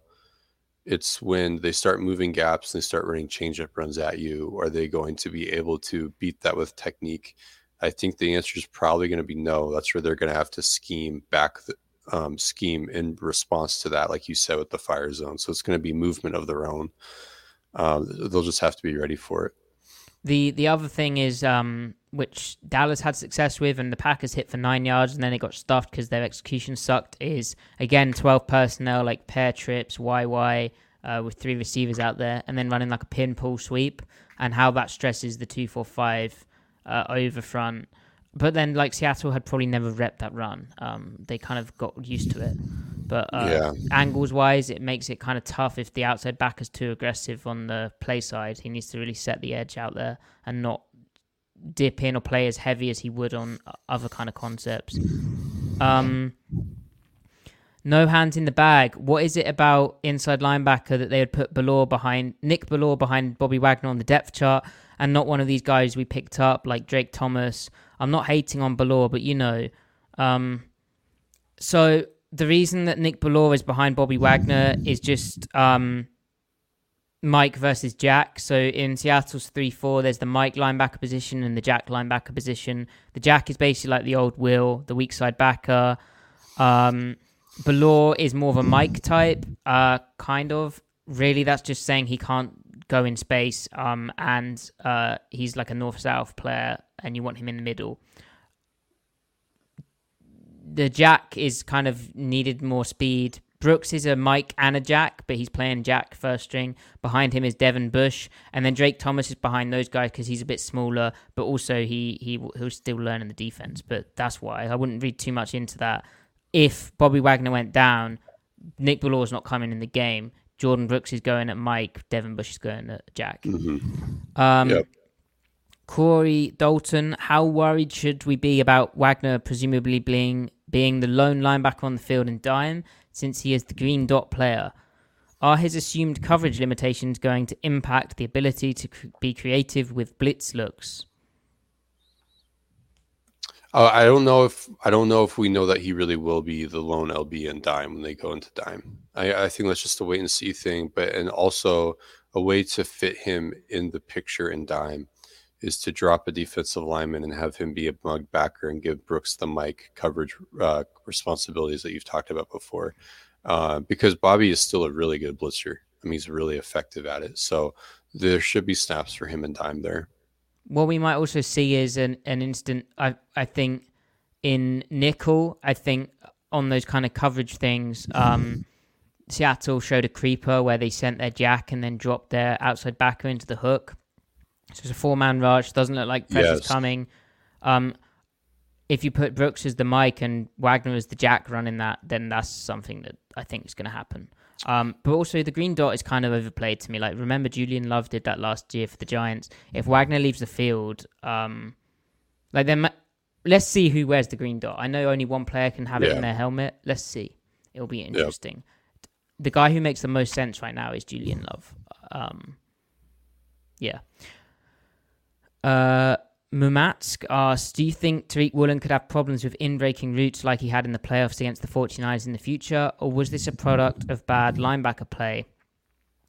That route was weird because like Woolen always seemed really slow to know whether he was supposed to drive on it or not. I think part of that was rookie inexperience, and then I think part of it was um, he was hurt. He was playing a bit banged up, wasn't he? Um, Yeah. I think coverage wise, uh, on those like in breaking routes off play action, on the back three, so like this the post safety in the two corners in the preseason, they seem to have a much better idea of who was like the the post safety was driving on on some of these deep in breakers, which hadn't happened in the past, as a way of kind of making the linebackers not have to be as good. Um, like I believe it was called by um, Wade Phillips with the Falcons in 2003, a drop kick uh, adjustment, uh, like driving or nailing down on the crosser. Um, that's something which could happen. But like in terms of Woolen, I don't think it's a problem. I think it's something he'd have been told to work on. Yep. And then it's about recognizing splits. Like if the receiver you're covering is a cut split, then he's probably doing that. Uh, and especially the quarterback's under center, then you need to be alert for he's either going to go crack the guy inside you, uh, and you've got to replace him in the run fit, or he's doing that to access the into like the middle of the field easier on the inbreaker quicker. Um, Lee Lariviere, how do you think these three safety looks with Diggs, Adams, and Love will be run? Um, and then Chihuahua Loco, what could Will Pete do in leverage the strong depth at defensive back? Seems like we're strong in coverage, but quite weak on the line and average to weak at linebacker. Uh, and Seahawk Nerd, what are the most likely roles for Julian Love and Jamal Adams, respectively, if when both are 100% healthy at the same time? This is a big topic for people. Seattle's teacher, um, in light of P- Pete Carroll's comments, i.e., Jamal Adams and Julian Love, how do you imagine the scheme might be shaped by their two complementary skill sets? Uh, and Mr. Kerry, do you see a possible 5 1 5 formation where Love plays the linebacker when we play potent passing offenses like Cincinnati, especially if Jamal gets hurt again? Or who do you see there? So, lot lot of stuff there. But, Griff, what is, what is safety slash nickel like? Um, I think when they're in too high and they go big nickel, so we're assuming all three safeties in there. Um, Jamal makes a lot of sense as the big nickel because he can do. I mean, he hits harder. Basically, he's got a bigger presence in the box, um, and he can still do a lot of the coverage things that they would still ask the nickel to do. Um, it's really exciting when they are when they insist on playing nickel against 12 personnel because they're going to load the box anyway so that means they're going to roll love down as well and then at that point like love love has been a, a, down safety in a cover three team before he's been the strong safety and at that point like as they motion and stuff um, they you can just keep the the nickel and the strong safety on the same side. You don't have to flop them because it's 12 personnel anyway. It's tight end, tight end. Um, so at that point, they can almost become interchangeable. So they can do really fun things there. It keeps them really flexible um, against different um, formations they'd see. Um, and then outside of that, when they're in too high, I think Jamal can. I think Love can also be the nickel as well. Um, Agreed. I don't. I don't know if we'll he looked really that. good taking on blocks near the line of scrimmage. Yeah. In the yeah. preseason. Right. I could almost see a yeah, situation where, I mean, it obviously depends slightly on what the off- opposing offense is doing or trying to do and what they're presenting, but you're definitely going to get times where it looks like they're playing left and right uh, with the safeties, and it's like a three safety thing in like middle field close stuff. Um, but yeah, Love is like uh, in between Adams and Diggs in simple terms but Adams is right. it, Adams is uh yeah he, he can do everything. Like he's and and love love can do everything slightly more slanted towards like a nickel skill set whereas Adams can yeah. do everything and slightly more slanted towards a box safety skill set. Right right. Well there's cool overlap and then it's also cool where they don't overlap because then you use them accordingly. So yeah. It's gonna be it's gonna be fun. And we were saying before we got on air how yeah I think before we got on air, how this is all just perfect for Jamal Adams. Like this is this is a dream yeah. for him. When he's ready to go, he's going to be inserted into a scheme because they're blitzing the nickel too, um, and, and and not just blitzing the nickel, but like the nickel's the boot player against play action now. Uh, when you get when you get field when you get field under center or a play action boot to the field, zone action to the boundary, they they have it so that that guy can crash the boot. I mean, you want Jamal coming down like a crazy person on the quarterback. Right. Um, and like their base, their their base over kind of reduced overlook. Adams is the strong safety. Adding onto that, it's going to be awesome. Same with Julian Love. Um, this is this scheme is going to accent the safety talent Seattle has and the outside backer talent as we spoke about. Um, Mr. Kerry asking about a f- possible five-one-five formation. That would be nickel bear, and we haven't seen that. Now, maybe they unfurl it, but I just don't think that's in their plans. They want to run in nickel four guys, so they just rush four and get pass rush with four and let the two outside backers scream off the edge without having to worry about coverage or you know having too much space uh, and having been able to adjust at the second level easily.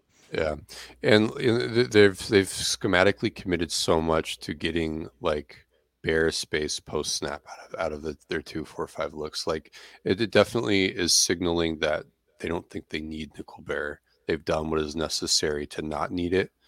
Um, because again, like it's so flexible now in ways that it wasn't last year. Last year it was so static. This yeah. year they've got so many built-in answers to things. And yeah, th- this year a lot of the way they fire zone and nickel is basically creating bare spacing, like right.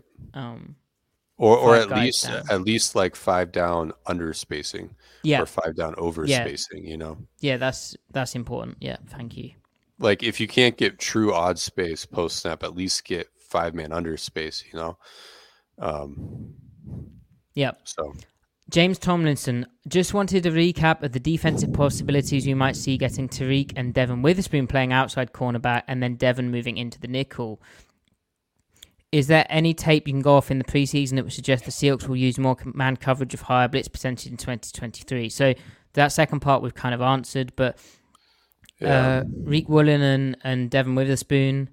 How how really, in week one, the way I see that playing out is Tre Brown played well enough to earn left corner, but Witherspoon will get worked into the rotation as the left corner.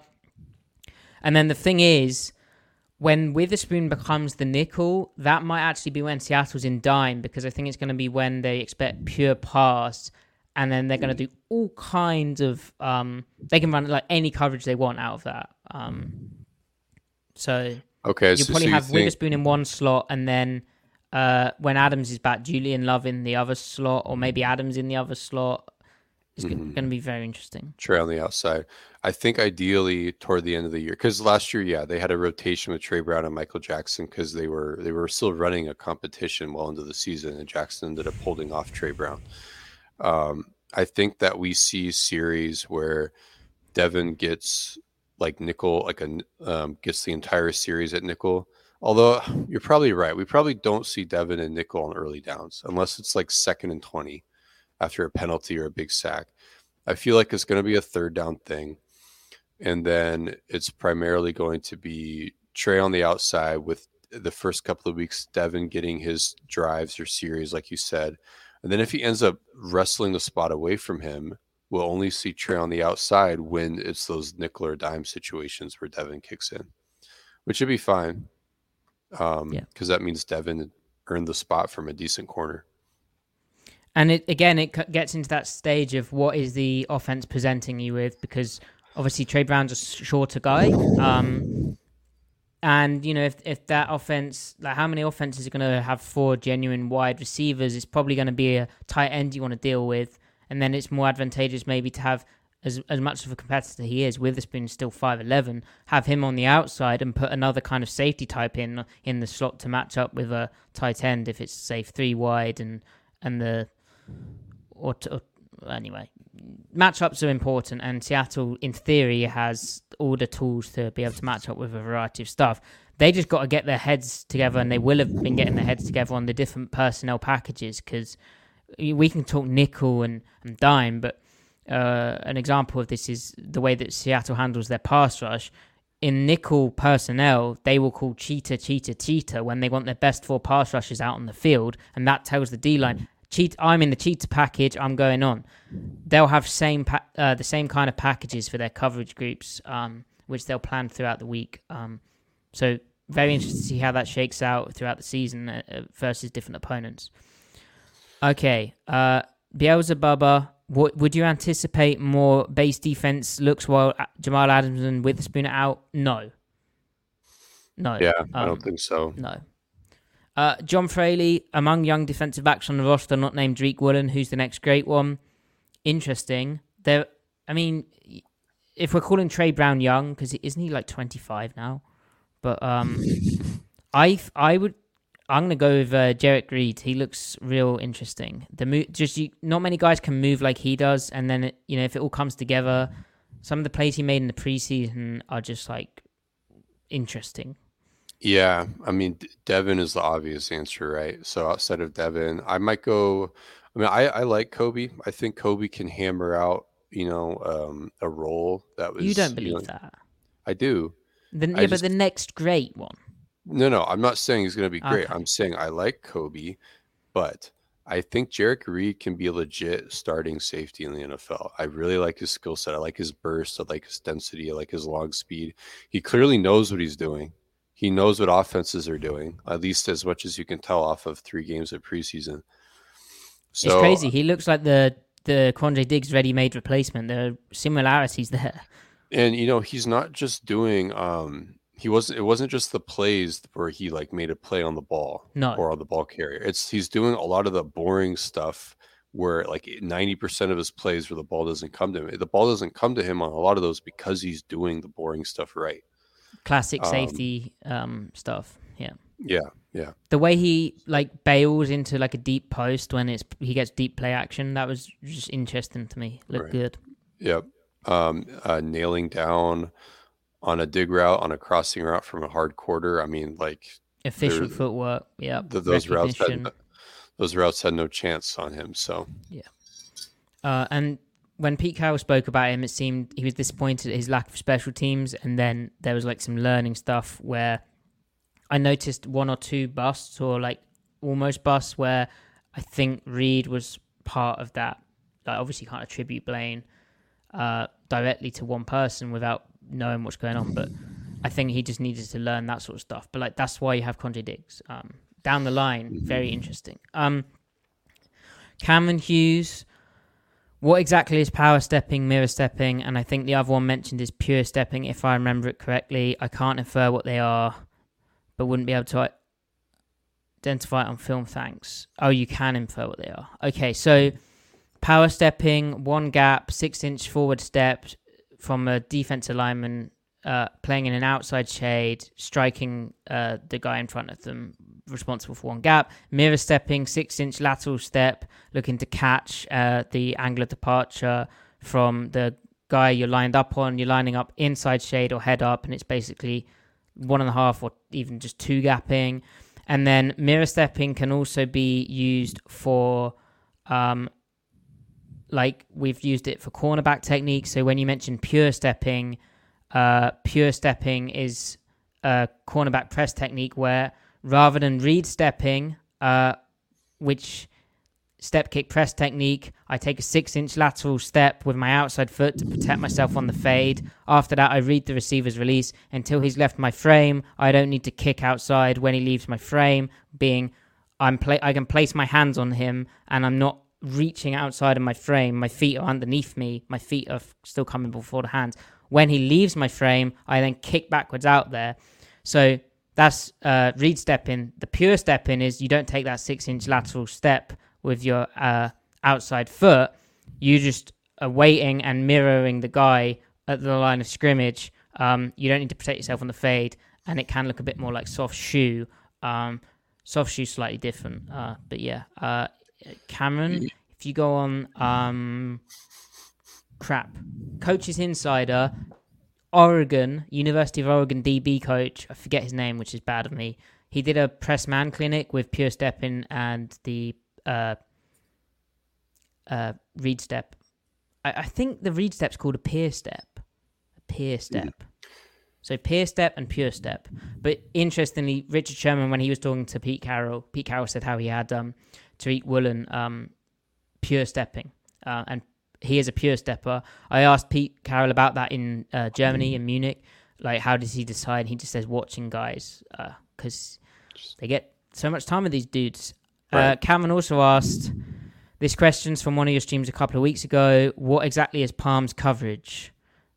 Um, Cameron, the other stuff uh, we'll answer another time. But yeah, Palms coverage. So involves three players people often forget about the third player. Um, form of middle field open. Corner it's, reads number two. Safety reads number two. We'll start with those two players. If number two generally, if number two's out within five yards, the corner breaks and takes number two, and the safety works over the top of the number one receiver. If number two is not out within five yards, the corner covers deep and the, the safety covers the two, right, Griff? Yeah, with inside leverage, it's, it's a form of it's a form of quarters basically with a specific rule that can make it look like cover two post snap. It yeah. allows the corner allows the corner to be the flat defender when needed in quarters. Typically, he's not the flat defender; it's that third player that you alluded to. And, in Seattle's system, they'll often check like a middle field open coverage into palms when they have a slot formation. So the number two receiver is detached to that side of the field. Um, what's cool about palms is how it impacts that third player we mentioned, which could be an inside backer, could be a strong safety. But his read um, is basically off the third player in the coverage, Griff, because if the third player in the coverage breaks out very quickly and the corner and the safety are reading the number two, that can quickly outflank the coverage unless you have that third player breaking with three on the flat. Mm-hmm. If three's not flat, he just drops into the curl, right? Is that simplest explanation? Um, yeah, yeah, yeah. But if three's flat, he takes three f- through the flat, right? Yes, he does. The, yeah. the other thing with palms is, you know, usually it's quarters, right? So you have a quarter flat defender, but because you again it's a palms read a two read the corner can can play that it allows the the near that third defender, whether it's the nickel or the will, allows him if if the running back say it's two by two formation, so only two receivers to, to the palm side. If the running back blocks, he knows he can kind of gain a little bit of depth, so he can help on the inbreakers a little bit more and kind Mm. of curl drop like it's cover two. Like you can cheat a little bit. That's how the 49ers do it. Roberts that you know they do it the way Coach Saleh um, coached it, and he just gets all of his palm stuff from Pete Carroll for the most part. And- so I imagine you can still weaponize that that zone defender, and he's not just a flat defender. He can actually Yeah. gain some depth. And what I love about it is how it helps you fit the run because the third defender, if they're three, they're reading the three, so their is often a running Mhm. back, so um, they can really p- help out against the run easier. Um, and so when you add like a pressure to that as well, and a, or a line movement, um, and then have a guy who's like the third player in the palms coverage, their coverage really fits how they defend the run, and their the way they defend the run really fits their coverage, and and it, it all just blends together nicely. Um, All right. and Amph, Griff, we're we're answering all these questions. We we got to let's, let's let's do a speed round. Let- Let's let's zoom Would love to know how former Pete Carroll assistants scheme up defenses, Jets, Cowboys, 49ers that make them more effective than Seahawks' current D. Uh, they accent their outside linebackers the way Seattle's doing now. Um, the Cowboys play a lot of cover one man gapped out stuff um, and lots of safeties. So Seattle's kind of doing lots of safeties thing that the Cowboys do. The Jets are fake, but they do the accenting of the outside backers with like tackle end exchange games uh, into zone in a kind of similar way to Seattle is spiking their outside backers, but more fake. And then the 49ers have a ridiculously talented front and we're also They fake. they all have one thing in common, and those D lines are insane. You know, Yeah. those those three teams are all like they're three of the top five defensive lines in the league right now. Yeah. And credit to the coaches, they they they harness that to the full extent. Uh, they f- take full advantage out of it. But I mean, the Jets D line is insane. Cowboys D line is insane. The 49ers D line when healthy is insane. So Yep. a lot a lot is there. Now, keep that in mind. The Seahawks had over the last 12 weeks of the season last year better pass defense than two of those teams. And that's without a four man rush, even remotely close to what those three teams had. So they're on the up and up, especially if Mafe is for real, Derick Hall can contribute early, and Taylor can put together a full season. And Dre'Mont Jones, good player. Yeah. Um Yeah. The, their scheme is kind of fake, but I'd say Seattle's doing elements of what they're doing now. So Almagar and the reason that it's elements of what they're doing because Dan Quinn, Pete Carroll, Jets, Robert Saleh, Pete Carroll, Niners, Robert Saleh, basically Pete Carroll. Yeah. Um, Al McGraw is quarter, quarter, half, cover three or cover six. Uh, can it be both? Uh, no. Qu- quarter, quarter, half is cover six. How do defenses decide who's covering quarters and who's covering the half? Strong side of the formation or the hashes. So quarter, quarter, half, cover six is setting the quarter side to the strength. So you could call the strength off the field. Uh, so the wide side of the field, you could call the strength of where the most receivers are. Um, that's the two ways that teams do it. Generally in the NFL, because the hash marks are tighter, they're going to play the strength to where the most receivers are. Um, the inverse of quarter, quarter, half is half, quarter, quarter, which the Vic Fangio tree calls cover eight. Scott Myers, who are your five all-time favorite Seahawks? Griff, rapid fire, come on. Um, uh, uh, Shaun Alexander. Sorry, I know it's a normie opinion, but Shaun Wow. Alexander, he's got resonance from when I was just a young lad. Um, uh, Kam Chancellor, Bobby Wagner, Michael Bennett, Earl Thomas. Yep, mine. Uh, Cortez Kennedy, Marshawn Lynch, um, Kam Chancellor. Oh, I didn't even say Richard Sherman, bro. yeah. I, I Too many of them. that's um. Yeah. Uh, Doug Baldwin because also uh not just for the player he is, but the way he he's a real cool guy right now. Um, and then I've got two more. Yeah, you spent three. uh, Richard Sherman, and uh, man, Earl Thomas was so cool. There you go. Um, I feel bad for not including the D lineman, but you know, I'm, I'm a It's coverage guy. Which current college quarterback do you think best fits the Seahawks team right now? Shedeur Sanders. There we go. Probably Drake Maye yeah, if you're that's uh, and then and, and. I mean I mean Drake fits everything. Caleb you you'd let him Caleb fits a lot of what they're doing, but you would definitely build things around Caleb a little bit differently. Have you seen Shadur throw the dig? I've not. Oh man, it was nice. That Did, one uh, game at TCU. Did the Arkansas guy come out? Jefferson? No, he didn't come out. Jefferson? He'd be interesting, honestly. Like he'd be a fun third round pick to have on your bench for a while. Yeah, fun fifth round pick maybe. Um, Fifth round pick. yeah. No, he'll probably probably test like Anthony Richardson and go crazy high. Um,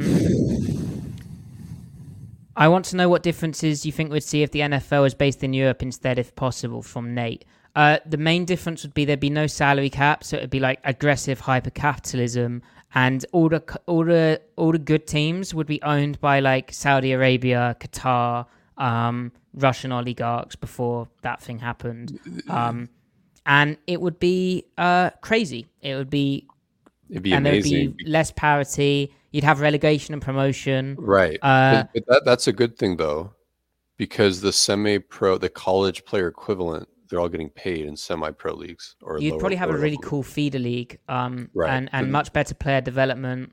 Um, All these uh, players and- that get cut would have a roster to fall into. yeah, and then each country. Well, well, you're saying the NFL based in Europe, so that doesn't apply. But yeah, anyway, it, it would be interesting. But the aggressive hypercapitalism, uh, in terms of the the the way that the TV revenue is distributed and stuff in Europe, um, and then the the way that they fund the grassroots and those like lower teams is super dodgy, and the sustainability of it is highly questionable. Like moving forward, but I've been saying that for years. Anyway, my team Newcastle was owned by uh, Saudi Arabia, so there you go. Brilliant. Taylor K Long, more of a prompt than a question. I'd love to hear a bit about everyone's journey for learning ball. If there were specific games, players, etc., that made you want to learn, who or what your favorite resources were, etc. Hashtag Seattle Overload. Should say Nate used the hashtag Seattle Overload. About four people used the hashtag. Do you have problems following instructions? Because we had 61 questions, people, and only four of you could use a hashtag. Be better. You Okay. guys have made Matty angry. Uh, yeah, but Taylor, my main thing was obviously the Legion of Boom, like wanting to understand a bit more like how it actually worked, um, and like how they were so good at just doing supposedly one thing, and Right. like, you know, which we learned would- is like not as true as it sounds. Right, not as true as it sounds. Obviously, narratives happen. Um, and then, like you know, people would post that Nick Saban's cover three rules, but it turns out Seattle had their own cover three rules, which are really cool. So, wanted to know about that. Then another thing I remember is uh, wanting to know like how Sean McVay was doing everything so well because he took the league by storm, and the way his like his series offense kind of approach, especially at the start, was very intriguing to me. Griff. Yeah, I mean, very similar. There was a, a desire to want to like understand like what I was seeing because I was so intrigued, like watching them play and everything they were doing. But then, um, you know, I would see you know very smart people discussing something very unique, and it and, it it jumped out at me like a piece of really cool trivia, like a piece of lore.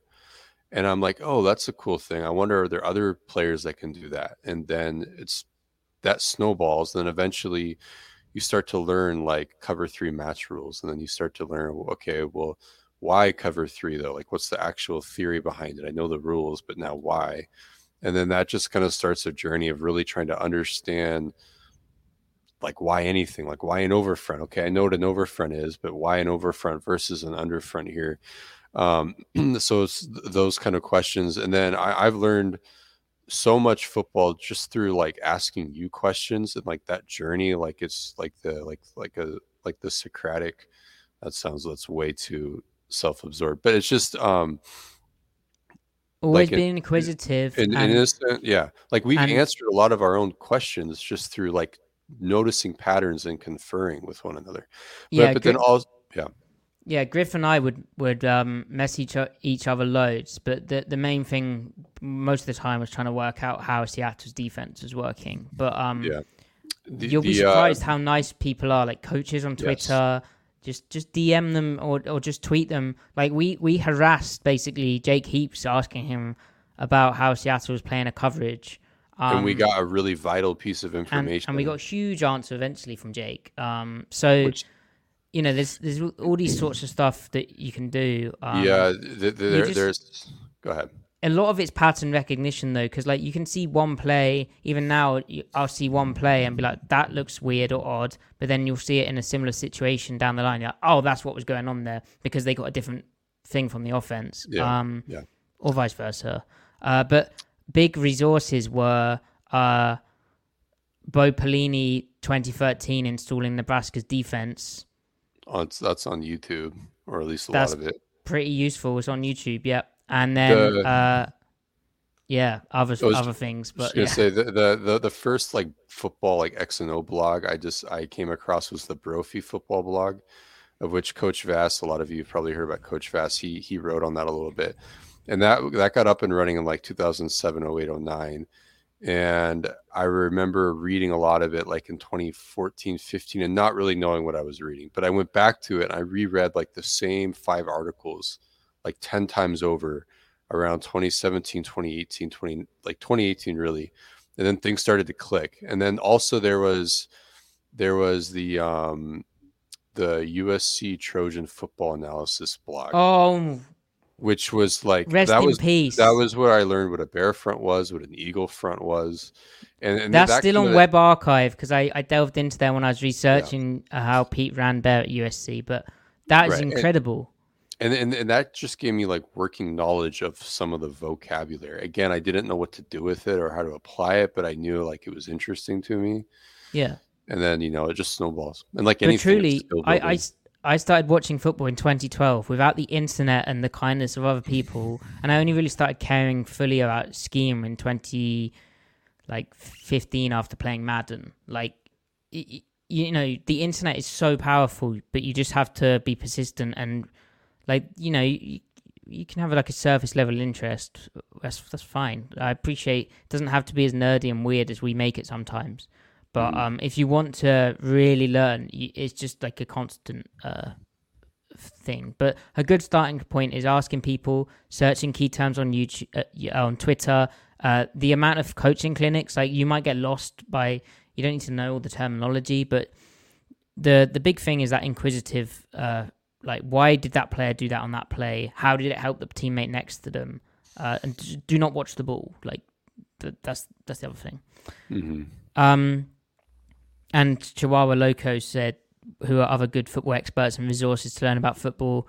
Uh, well, I mentioned Nate Tice earlier. Nate Tice, Diante Lee, uh, the stuff they do at the Athletic, um, and Nate got a job for Yahoo, Yahoo, Yahoo, Yahoo, um, Yahoo Sports, uh, where he's going to write a column, I think, on the NFL. I mean, in terms of their football coverage, that's that's great. In, in terms of like learning technical football, uh, coaches inside uh, the the coaching clinics they have, they have Nike coach of the year clinics. Check that out; it's fairly cheap to, Co- to coach tube as well a lot is on youtube any term you hear like palms coverage you can youtube palms coverage there are some shorter videos and if and if you just watch it and then rewatch it a couple times it will, you'll digest it and then you'll start to kind of grasp it also you can search key terms on twitter and you'll find coaches and film twitter breaking it down in digestible like morsels and Yeah. you'll learn it so because it's because it's about understanding the rules. Because like when it comes to palms coverage, it's like all you need to see is a rep of two going out in five yards, a rep of two going vertical, a rep of two going in, and then three fast three flat with the, the same stuff. And then and then you have you know a, a foundation of understanding you know what palms is supposed to do at least like is supposed to look Yeah. like you know Um, all right is Is there? that- Here we go. Michael, is there a way to watch a football team in the United States? I assume you mean my the London Olympians. That some of our games are live were live streamed. Search it on YouTube. See us uh, how our playoffs ended. Um, see how fraudulent I am. Um, which is your favorite fruit and why? I've been getting into nectarines a lot lately. Yum.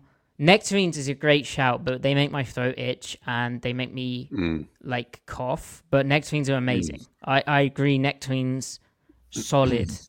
like you can't. If a nectarine's ripe, I don't think you can beat it. I don't know why people would choose a peach over a nectarine. Um, I wonder if most people's Furry. experience with peach is like what you get in the the mason jars where it's suspended in like Right, juice and sticky and delicious. See, I think a lot of fruit that is perfectly ripe is amazing. I just it's so hard for me to get fruit that is like perfectly ripe. I get a lot And of hard quality and- nectarines, yeah, hard well, that's- peaches, I, I'd, dried, I'd suggest out checking mango. out checking out nectarines because they're oh, always love pretty nectarine. good. You know what It's I'm hard to mess one up. You know what I'm going to throw in there? Pears. A perfectly ripe pear is really good. Nice. And you know what's a, a nice a nice dessert if you're not signing up for the top five run defense and Skittles? A poached pear in Marsala with um with uh like a like a, a creme a creme fraiche or yeah that's a nice pudding Very, very interesting, Matty. with uh, a bit of uh cloves in there or something. That's Nigella Lawson. Are you familiar with Nigella? No. Okay, well, you should familiarize yourself with her. Wonderful lady. Uh, is Matty planning a move across the pond? Our C Sports fan. I wish. It's quite hard to get to America. When Uh, as soon as Pete Carroll hires him, yeah, yeah. So basically, just at the Seahawks and be like, "Hey, you should hire Matty uh, and Griff, and they can just No, obsess Matty. about your defense for you." then work. But yeah, it's visas are very difficult, like very difficult. Um, is there a Seattle Overload Fantasy League? No. Chihuahua Loco, I would like to know more about the backstories about the host. How do you come together to make the podcast? Do you meet in real life? um, what do you do outside the meet podcast? in real life. Uh, we don't meet in real life. We will do one day, but Griff is in America. I am in the UK. Griff is in Seattle. I am in London. That's far away. Um, how we met is uh, I think Griff was on the like correct side of Tom Cable discourse, and I was like defending Tom Cable. You so you weren't the way I viewed that that that thread in hindsight. So our first interaction was was adversarial. It was Yeah. not an argument. We we were we were we were be, we were playing nice, but we were disagreeing with each other, and I had no idea who you were. I don't think you'd ever seen me before. Um, and but I you weren't. I don't even remember if you were defending Tom so much as you were just like drawing. It more the Schneider. lines. Maybe maybe Schneider, yeah, but but you were like drawing the lines of like we need to define what is quarterback and what is what is what is Yeah. you know player like It- what is the the coach and stuff Anti And it- Russell. and yeah it kind of worked out. and I think what we realized is that we both like in hindsight like would half agree on that thread um because cable was bad but that doesn't mean that the other things we were seeing wasn't also what you were saying wilson. Anyway but then later on we're both kind of doing our own thing and then there's a play i think that sam gold posts of a cover three play and it was like weak rotation cover three versus empty and i thought it was quarters and i thought oh no wait maybe it isn't quarters. You suggested to sam what you thought it was and then I asked you a question. I thought, wait a second. I thought in cover three, only the weak hook matches. Why does it look like the mic is carrying? And then you were like, yeah, that's weird. And then we talked about it in the in the thread in the the DM. And then you eventually found an example of the exact coverage on Cody Alexander, which is a he is a great resource um, website. Oh yeah. Do you remember? Do you remember this? yeah, and that yeah, was yeah. what started our DM thread, and then a friendship flowered, and then a podcast happened, and then us raging about cover three and everything. And that, that's how it that's how, the real conversation started. I don't I don't I just remember like all that right now. But it was a very sincere, like you were like, Oh, this guy is like trying to figure it out. I'll Yeah, di- I'll dialogue with him. And I was like, Oh, he's really into this shit. Okay. I'm gonna try to I'm gonna go on with this conversation. Yeah. Yeah. We're sickos, that's right. Um and then the first podcast that OG Seattle Overload fans will know was um a Jordyn Brooks reaction and then um like we watched the tape. Wow, Jordyn Brooks is pretty good. But Yeah. I think we wanted to do a podcast just where we could ramble, but we've we've become a bit more structured, hopefully, uh, as Well, we well approach classic. over two hours. It, it was, yeah, it was classic. Two white guys who were talking. You're like, bro, we should do a podcast. yeah, we should like just do a podcast. Um, That's a new idea. Uh, uh, Yeah, trendy. yeah. Um, But also, I think we wanted an excuse not to waste our time talking about it. So we were like, let's get, mm. so at least make it Um, feel like. and we will we will meet one day. We can do a live show. Um, and what do I do outside the podcast? I do the Seahawks on Tape Substack. Subscribe. Um, yeah. Daniel, Twitter, was ein Humbug. It was very Did you watch Swamp Kings? What do you think about documentaries like this? Do you have any va- added value to you? Uh, did we watch? I didn't. What do I I, think about documentaries like this? I think they're uh, just PR, uh, sports washing. Do they have any added value to you? No. So I mentioned Newcastle United. They had a documentary where they uh, it was just like a, a massive PR puff piece for their ownership, the Saudi Arabians. It starts in Riyadh, the capital of Saudi Arabia, with the PIF, um, Public Investment Fund um, director, um, and their their attempts to deal with the subject of sports washing are really poor. Um, they're just a waste of time. But I watched it because I'm a Newcastle fan, and Florida fans will have watched Swamp Kings and loved it, even though like none of the interesting parts of that were mentioned, and it seems like an Urban Meyer kind of from the outside, an Urban Meyer um like PR like rehabilitation uh, campaign for him to be their head coach uh, next season. Griff, Uh, I do not uh, watch Swamp Kings, Brilliant, or brilliant. I don't know what that county championship is. but does Is it have any added value to you?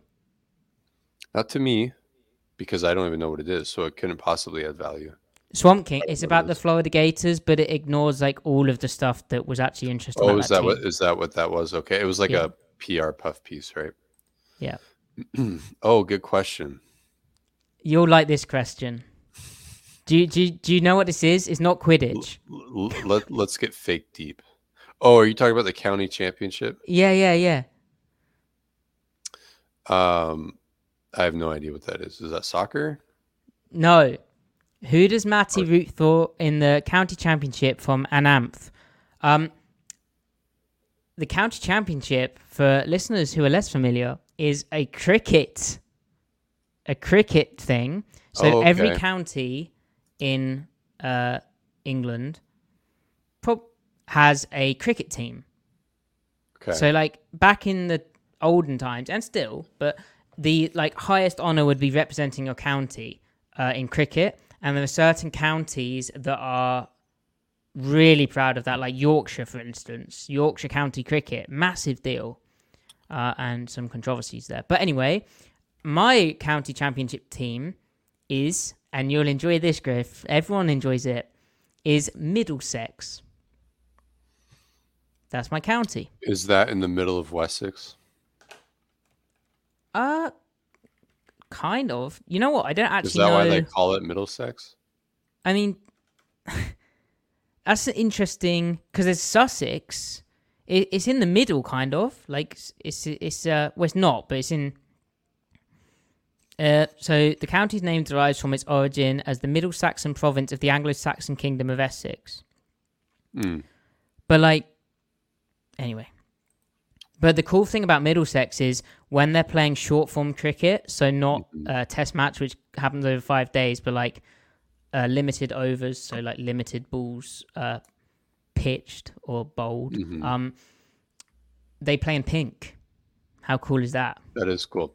Uh, good friend and just all around awesome guy and very accomplished author, Shiv Ramdas on Twitter. Um, he's a big account. He's been gracious enough to teach me about cricket, and I actually have some working knowledge about cricket now. And um, it's a, I mean, that's it's a hilarious sport. Like it's a great sport, and I'm surprised it never caught on here. Obviously, we It's too complicated for the American. baseball. You know, yeah, yeah. you Yeah. need your rounders. Um, because they play cricket in Australia, right? Yeah, But they, they, play cricket uh, all over the world. Well, except, I except for say all over the world. There is kind of a theme between, uh, uh, you know, that that whole uh, empire thing. Yeah, yeah, Yeah. Um, because it's played in Latin or uh, it's played in the um the Caribbean, right? Yeah. Also, West Indies. so I, I wonder I wonder how baseball and cricket overlap intersects in Australia culturally, just because of the the very you know very like minor similarities of you've got a stick and a ball and you. Well, I don't think out of the is ball. baseball a thing in Australia. Oh yeah, oh yeah. They they play. Ba- I mean, it's it's part of I the. think the, I imagine baseball's um, for failed Pacific cricket Ring. players. Well, so baseball is huge. excuse me, in the Pacific Ring, and Right. so like and like like Australia sends some players to the majors and to other competitive baseball leagues. Really? Oh yeah, the the Mariners have a guy Ryan Rowland Smith. I mean, baseball is it's a it has a foothold in Australia. It's just for it's just for chuckers. Are you familiar with the the term chucker? Is that like the pitcher? It's illegal bowling. Like because when you bowl, you have to have a straight Right, arm. So if you're chucking, you're Maybe, maybe, but I imagine if you grew up playing cricket, you probably grew up playing baseball in Australia and vice versa. mm, well similar skills. I just think it's failed cricket players. That's know, so uh, uh, divisive. Australia has a really cool embrace of alternative sports because because they'll play they'll play rugby union, rugby league, and then they've got their own Aussie rules football. which is crazy, and like is literally supply, uh, supplying all of the college football punting network. Like every college Yeah. football punter is an Aussie Yeah. rules player. Yeah, yeah. Cool. If if they played actual gridiron, they'd be maniacs. Um, Wow. So Griff, Fats McClure again, very generous. Very this is the start of my move to the Pacific Northwest Fund. We you can live in my basement. Fats, very kind. Um, very kind of you, sir. we do divide all donations between the three of us. Um, now, the final question, Griff, something to go out on. We've we've done it. We made it here. Non football from Beelzebubba. Yeah, What is Let's more get fake deep. beautiful? The emptiness of space, our sun, or the black hole our galaxy may spin around? And why? See, isn't it cool that humans can take things that can kill us and find beauty in it? Right, Like- like, that. Um, have, did you see Oppenheimer? Yeah, Yeah, the the about it. Yeah, the uh the the the the explosion was very beautiful. yeah, it was, and like in a, it, it, it inspired awe, like in the biblical use of the word awe, where like it's terrifying but amazing at the same time. Um, I think the sun, because the to me, what's beautiful about space isn't the lack of stuff; it's all the things that you can find in that emptiness. So, like the stars, right? Like a pitch black sky with with stars is beautiful, and by extension, that's light. Ergo, the sun. I think the sun is the most beautiful thing. It gives us life. It's amazing that something emitting energy and light has led to what we've got here on this planet, teeming with life and everything. That's very cool. It's And very the cool fact that- the. Eventually, even the sun will end. True, true. Not forever. And now the black hole, I don't would I wouldn't use the word beautiful. I think it's terrifying, but it's equally fascinating. The black hole might be the most fascinating of all three of those things, but I don't think it's the most beautiful. I think the sun is the most beautiful. The black hole is the most fascinating. And emptiness of space. I mean, I don't. I, I think it's the things that occupy space that's beautiful. All right. Although the the emptiness is beautiful in that you don't matter. You're in a insignificant. metaphysical way. Yeah. Now, so you can you can take that though, and you can derive meaning because it's to say who's to say that you're no wait what am I Less significant than another little dot. Yeah. right? Yeah. Like it means you get to imbue yours. You get to you get to be in charge of what you imbue with meaning. There isn't some, But yeah. and of course, if you got a different belief system, that's great too. But- it's all love here at Seattle Overlook. But yeah, the sun. The sun. And how Yeah, the sun. We're gonna go with the sun. Right. Thanks everyone. Lovely All right. questions. We should do mailbags more often because that's a lot of questions, and we Yeah, haven't really previewed the Seahawks season. You guys did a great job with all the questions. Because Yeah, thank was- you guys. Um, thought we get like Griff, 12. what's their record this year? Uh, Twelve and five. Twelve and five. Let's Yeah, go. No, no, I mean that's a foregone conclusion. They'll win twelve games. Of course, of course. I think 11 and 6. Oh, All right. Thank you, everybody. Have a good evening, night, morning, day. Goodbye.